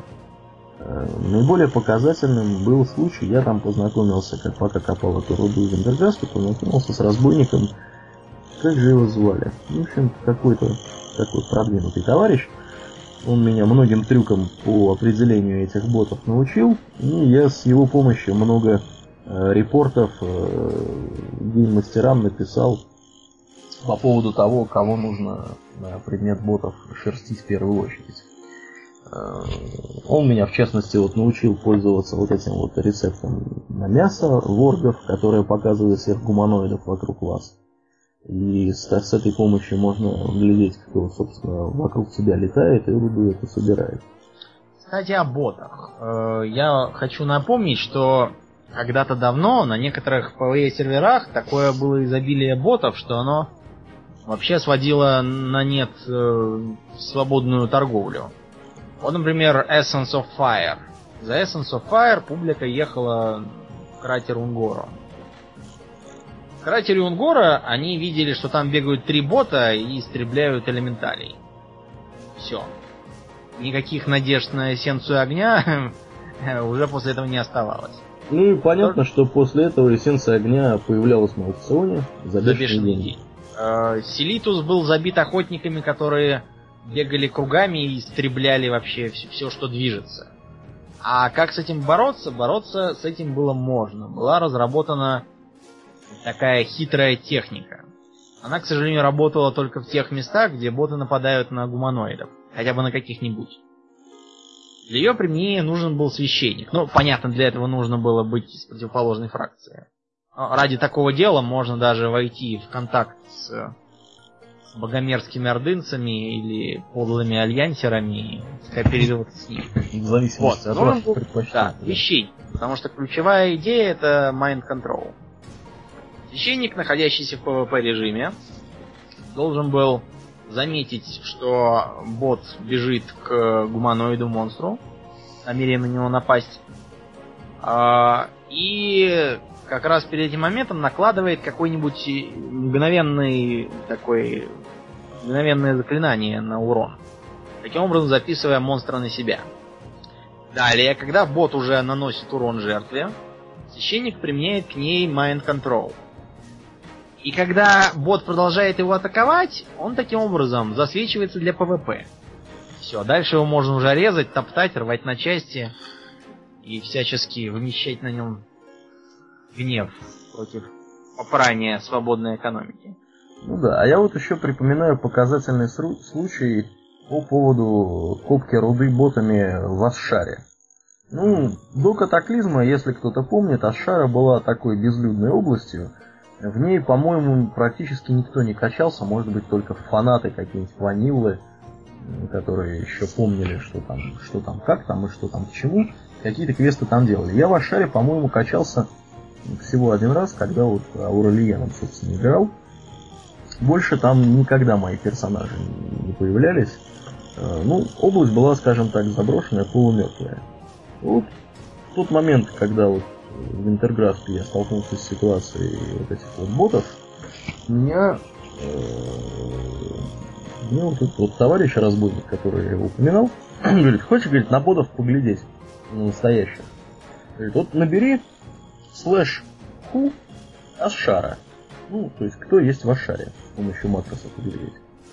Я набрал и увидел там, знаете, какую картину? Картина была смешная. Там было четыре охотника с одинаковыми практически именами и с одинаковым 53-м или 54-м, я уж не помню сейчас, уровнем. И они тупо, то есть это было тупо четыре бота, которые там бегали и собирали митрил, если мне не изменяет память. В Ашаре, по-моему, он тогда водился. Вот. вот, пожалуйста, вот так они действовали. Ну, еще был верный признак того, что ты столкнулся с ботом, когда ты находишься в области, э, набираешь вот это вот ху название области, mm-hmm. и, собственно, смотришь, кто в этой области есть. Если это какой-нибудь, если это какой-нибудь Винтерграсс, а там персонаж 70 уровня бегает, или 73-го, и долго достаточно в этой области торчит, велика вероятность того, что это бот, и он там чего-то там копает или собирает, или еще что-то делает. Сейчас я вот наблюдаю, что как-то этого дела стало меньше, хотя вот в том же самом Хиджале э, обсидиум-то кто-то там собирает. Какие-то невидимочки-то там имеют место быть. Но я думаю, тут все-таки проблема с фазированием. Ну, ты знаешь, да, вот это тоже есть такая вот штука. Вот с это, фазированием. да, раздражающая вещь когда ты подлетаешь к руде, она исчезает. Отлетаешь от нее немножко, она опять появляется. Снова подлетаешь, снова исчезает. Есть такая проблема, но это вот это одна проблема. Вторая проблема, все-таки мне кажется, что боты там сейчас чего-то копают. Потому что, ну, я вот специально посвятил пару вечеров для того, чтобы обсидиум порыть. Вот. И Элементиум я покопал в Twilight Highlands. Но в Twilight Highlands не так заметно было. А вот с Обсидиумом были такие вот эпизоды, когда, глядишь, а руда-то исчезла, собственно говоря, там, где фазирования никакого не было. Я вот с фазированием в знаю только одно местечко, где оно реально, реально вот имеет место быть. В остальных местах, мне думается, это проделки бота. Так, что у нас еще? С обманом, я думаю, мы, наверное, осветили. Да, мы разобрались. Разобрались, еще у нас были вопросы, Сарачанин нам задавал. Э, вопросы, вопросы, вопросы. Давайте, да, Сарачанин, это вопросы. По каким критериям вы принимаете игроков к себе в гильдию? Спрашивает mm-hmm. Ну, по каким? Во-первых, мы принимали э, в течение одного периода э, принимали игроков в гильдию по расовому признаку. Поскольку мы, вернее, это, это была гениальная идея Аурельяна, мы решили таким образом сильно поднять численность своей гильдии, упирая на ее название. Ну да, с 70 персонажей мы подняли ее до 360. Mm. А, далее, мы принимаем по личной рекомендации. Однако я всегда напоминаю, что а, если принятый окажется неадекватным дураком или каким-нибудь там агрессивным, то вопросы будут к тому, кто его звал. Вот. Ну и что еще? еще? В целом к нам попасть в гильдию легко. Вот потом из нее можно вылететь, как у нас был один случай. А, помнишь на собрании? Да, да, да. Паладин Драйбе или как то Какой-то Паладин Драйбе, вот тут за, за дурацкое имя его еще надо благодарить с самого начала. Ну, Этот да. Паладин Драйбе никак не хотел соблюдать порядок на собрании, прыгал по столу. Ну, в общем, я его сразу выгнал. После этого порядок э, на собрании настал фантастический. Ну, на самом деле... поднимали руку. Да, кстати, да, было такое. Э, а началось, началось все с того, дорогие друзья, что Домнин забрался на стол, чтобы вести речь. Вот. Все как бы столпились перед ним, а вот этот паладин Дрейбе тоже начал по столу бегать, чего-то там кривлялся, не хотел со стола слезать. Я ему сказал английским языком, по-человечески говорю, дружок, слезь со стола. А то, как бы, проблемы будут потом. Ну, что-то как-то мне ничего не ответил на эту тему. Ну вот в итоге он оказался, оказался не в нашей гильдии после этого. Да. Вот. Ну, не повезло. свода правил. Свод правил у нас э, в основном включает в себя ранги. По рангу у нас все просто. Новоприбывшие это малыши, ранг каб. Они имеют право говорить, слушать, и чиниться за счет гильдии, плюс брать понемножку вещи из некоторых вкладок банка. Дальше идут волки, это те, кто провел хотя бы месяц гильдии, или провел меньше, но при этом что-нибудь такое сделал. Например, проявил активность, что-нибудь там придумал. Ценное. Ну, походил, походил с офицерами по каким-нибудь э, героикам. Героикам, что-нибудь такое сделал. Вел себя адекватно при этом. Да. Вот их, их, их повышают, им расширяют доступ к банку, и э, они могут слушать, по-моему, да, они могут слушать офицерский чат, но не говорить туда. Mm-hmm. Дальше идут чер... черношкурые. Черношкурые это такие старейшины, на них возлагается обязанность смотреть за малышами, они могут повышать до волков, э, и да, да, до волков, и вообще должны смотреть за порядком. Это такая ступень перед офицерами возможными. А в офицерах у нас... Э, Гардианы, по-моему. Да, да. Стражи стаи, они составляют совет при лидере, который, в общем-то, и управляет. А сколько у нас вот сейчас как Гардианов? Давай считать. Ты, Арнфрид, э, Темптед, наш турецкий друг Аданар, э, еще Квартелла и все.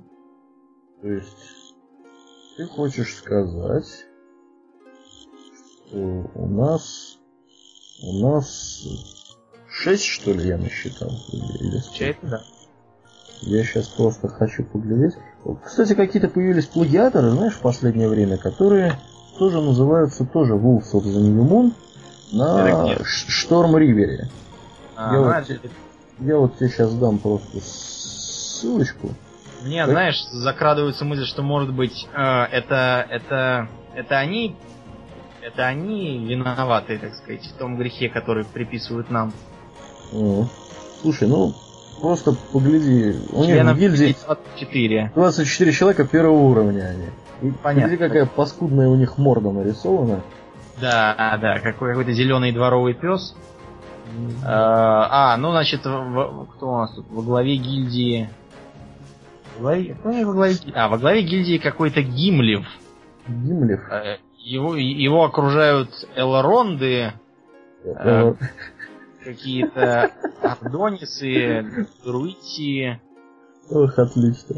Да, в общем, как- какие-то непонятные граждане. А, Таурис, Таурис, Таурисиян какой-то есть. Это, видимо, попытки под Таурисана скосить. Да, совершенно. Слушай, Да. ну ты действительно был прав, у нас шесть человек под Гардианов. Арнфред, Темпит, Квартелла, Адонар, я, да, Арендар. Ну вот. Я Хватит. ну, ну, А хватит, то, что да. Арентара у нас никакого нету, он где-то там учился на рогах, можно считать, что даже, даже и меньше. Да, это наш товарищ, который был марионеточным, в общем-то, Марионеточным гильдлидером. гильдлизером после того, как ему Темптит отдала полномочия и свалила. Ну, тогда она играла другим персонажем. Да, слушай, у нас компактное получается офицерское ядро, это хорошо. Хорошо. Это здорово. Ну и много, много понятно альтов. Правила у нас там простые. Дело в том, что у нас был небольшой такой конфликт интересов. Дело в том, что а, публика подобралась разношерстная, и надо было их всех вбить в определенный порядок. Они все имели разные воззрения касательно допустимых тем.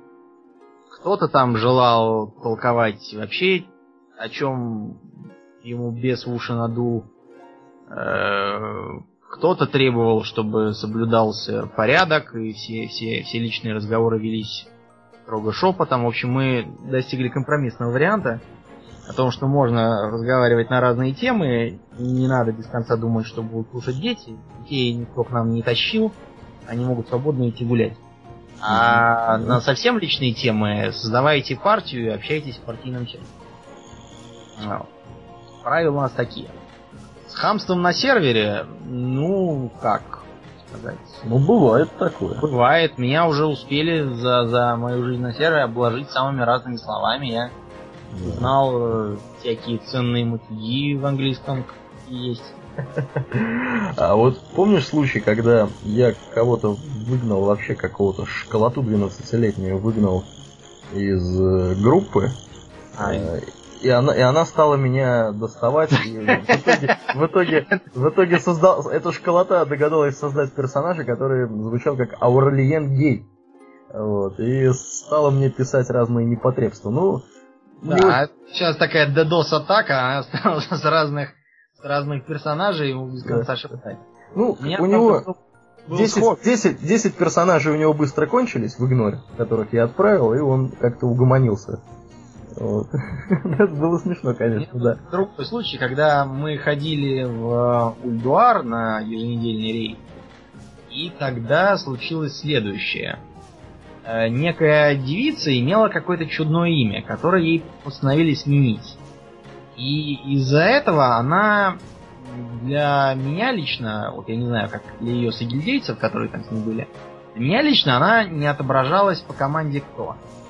О, писали, что такого персонажа нет. Я не мог, например, ей ни отправить сообщение, там, ни ш- там, пригласить ее или там выгнать или что-нибудь еще сделать. То есть ее для меня вообще не существовало, я мог ее только слушать.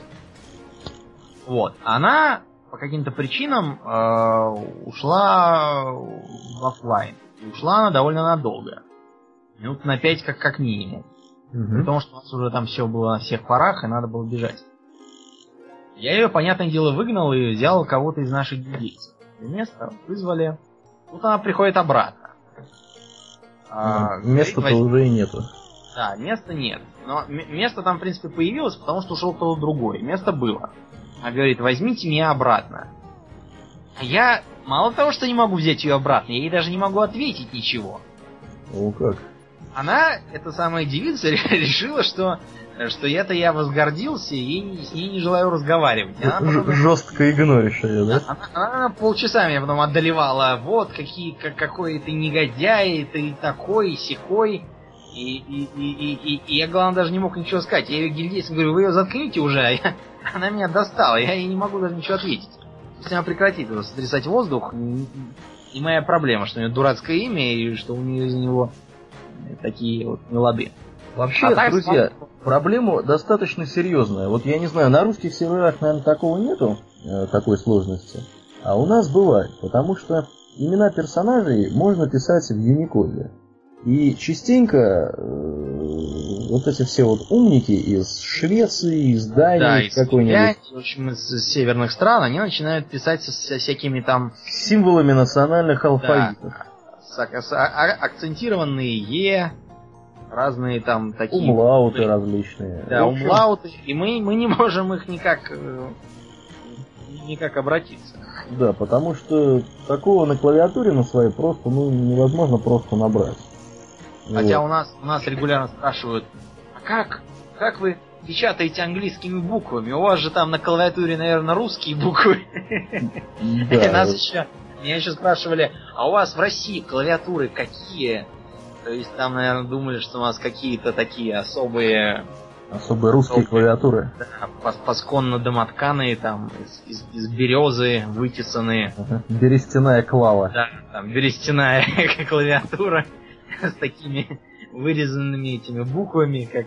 А мы надеваем валенки на руки и начинаем писать. Да, и начинаем так, так писать. Но я, я боюсь представить, сколько такой ерунды приходится служить китайцам. О, которые, которые же печатают с обычной клавиатуры просто по, по, по звукоподражательному латинице. Ну, да. да, у них проблема. Значит, дальше. Если у нас на сервере игроки, кем вы восхищаетесь? Ну, мы можем так сказать, что у нас есть э, несколько известных и крутых гильдий, называемых Core. Да, есть такая гильдия. Prime и Civil Screw. Вот, да, Сеул.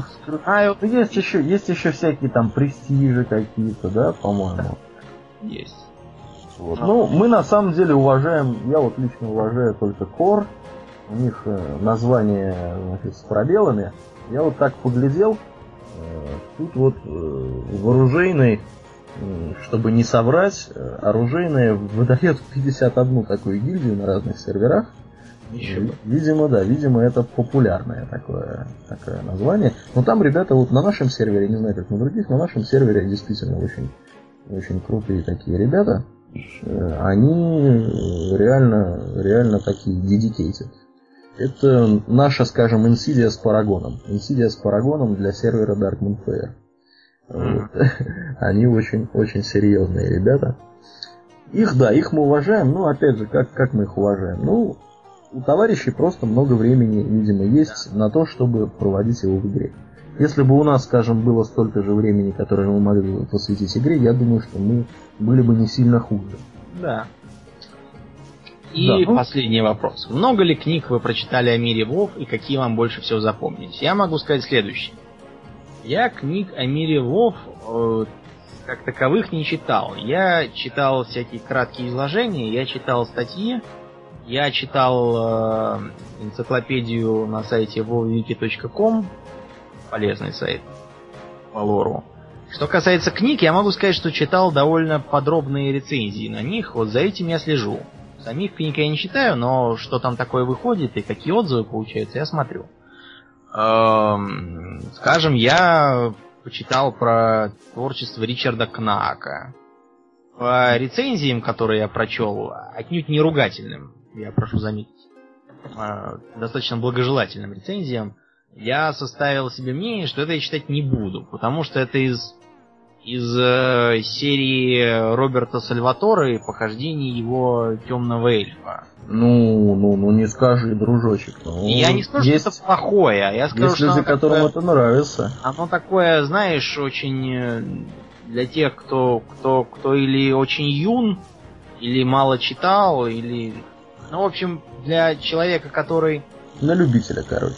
Да, это, вернее, для, для такого, для новичка, потому что для всех остальных это совершенно явный такой э, ремесленный ремесленный труд по компиляции 40 стереотипов с 50 другими книгами и увязывание этого всего в историю. То есть э, там э, бесконечные приемы типа все чуть-чуть не погибли, но вот в последнюю секунду там прискакал Йомер на... Ой, Йомер же это из э, Властелина колец. Ну, в общем, прискакал какой-то местный Йомер и всех спас. И такое раз пять там или десять. Из книг которые э, мне лично по описанию и по цитатам, которые я читал, э, что я там мог найти, какие-то огрызки на английском языке в интернете. Мне понравилась э, книга Blood and Honor, там где Потеренок вроде. Circle of Hatred, Круг ненависти. Такая довольно довольно нестереотипная и свежая книжка. И, пожалуй, наверное, все. Вот Ну, что касается меня, я должен сказать, что мне как-то вот не довелось, не довелось мне э, почитать что-либо из э, творчества товарищей по World of Warcraft. К сожалению, а может быть к счастью, но я вот в самое ближайшее время планирую как-то попробовать восполнить вот этот вот мой, скажем так, недостаток, а может быть достоинство, я опять же не знаю, хорошо это или плохо. Я, наверное, да, наверное, я вот не могу припомнить, чтобы я что-то читал. Ну вот, Домнин, ты сказал, что это последний вопрос, а это не последний вопрос. Ты вот пятый пропустил. Как вы считаете, а, какую вот. еще можно профессию внедрить в мир World of Warcraft? Как вариант. Mm-hmm. Вот это хороший вопрос, слушай. Вот это вопрос очень хороший. Mm-hmm. Ну вот что-нибудь тебе приходит на ум? Ты знаешь, мне приходит на ум обычно не новая профессия, а улучшение старых. То есть мне, например, сильно не хватает переносной наковальни. О, да. Кстати, да. Почему есть почтовый, переносной почтовый ящик, перенос, переносной продавец, переносной кто угодно, но нет переносной наковальни? Может, наковальня, скажем, он... тому же инженеру туго. Наковальня, может, тяжелая слишком? Ну, извиняюсь. Сделайте маленькую а, наковальню складную какую-нибудь, господи. Потому что вертолет не тяжелый, его таскать на себе можно. А, а, а наковальни, если уж можно таскать вертолет или там какую-нибудь еще наковальню. Потом, что еще мне не хватает? Не хватает, знаете чего, по-моему? Может быть, хотя бы на низкоуровневых рецептах, те, которые до, до 60-го, можно бы такое допустить небольшое творчество, чтобы можно было делать э, такие вариации в получаемых эффектах, вроде рефорджинга, только уже на стадии производства. И чтобы без гарантированного результата. Ну, ты знаешь, вообще-то есть такое. В частности, вот у Джевел Крафтеров в половине, ну не знаю, вот при изготовлении некоторых рецептов, в некоторых случаях получается скажем, плюс 6, а в некоторых случаях плюс 7 характеристик. Да, это я слышал, сам... Perfect, Perfect Gems, но, но мало, хочу у всех. Почему у, у, у ювелиров есть, а у всех нет? Ну, ювелиры, а... да, у них, конечно, это появилось позже, поэтому у них это и есть. Ну да, да, вообще логичная идея. И на этом сыграть можно будет, продавать там подороже. А так вообще это такая, да, интересная идея. Надо будет подумать, чтобы, чтобы такое еще можно было добавить, чего, чего нет.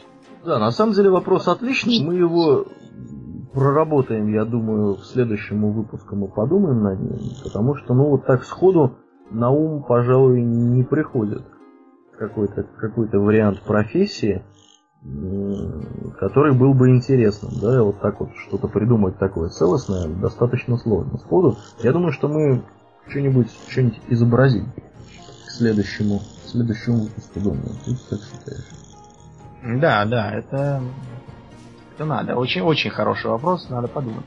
Ну вот еще, если вот, в принципе, вопросы практически кончились, еще вот тот же самый товарищ Краунс, наверное, да, или ник, который нас спрашивал про изменение классов, у него еще был вопрос о том, как мы относимся, что мы думаем о гильдиях, гильдиях, которые пытаются первыми убить боссов нового контента в героическом режиме. Мы уже, по-моему, про это отвечали. Мы текстом ответили. Мы думаем о них много и хорошо.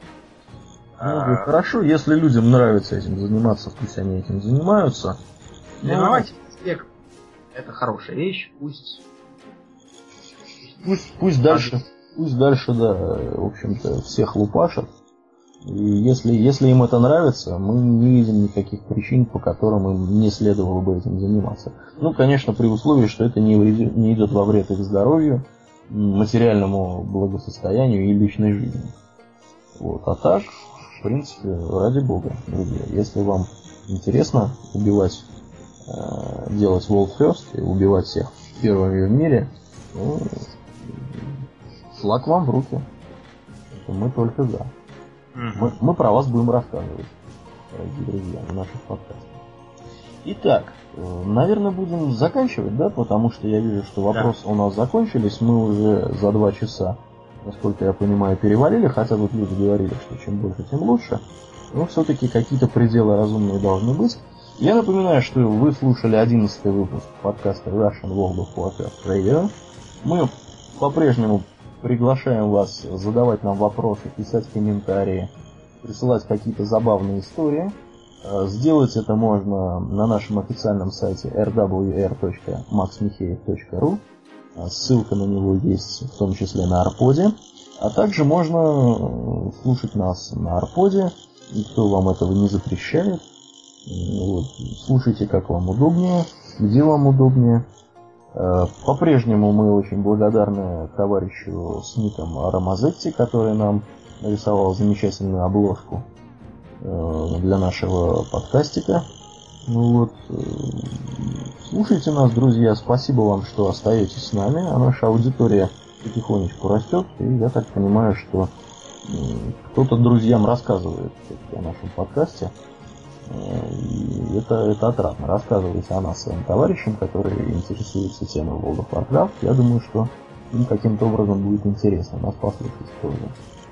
Э, ну, наверное, все. Я напоминаю, да, что с вами, с вами был сегодня Дворф Паладин Домнин и Человек Паладин Аурлиен. Спасибо вам за внимание. Всего хорошего. До следующего выпуска. Пока. Пока.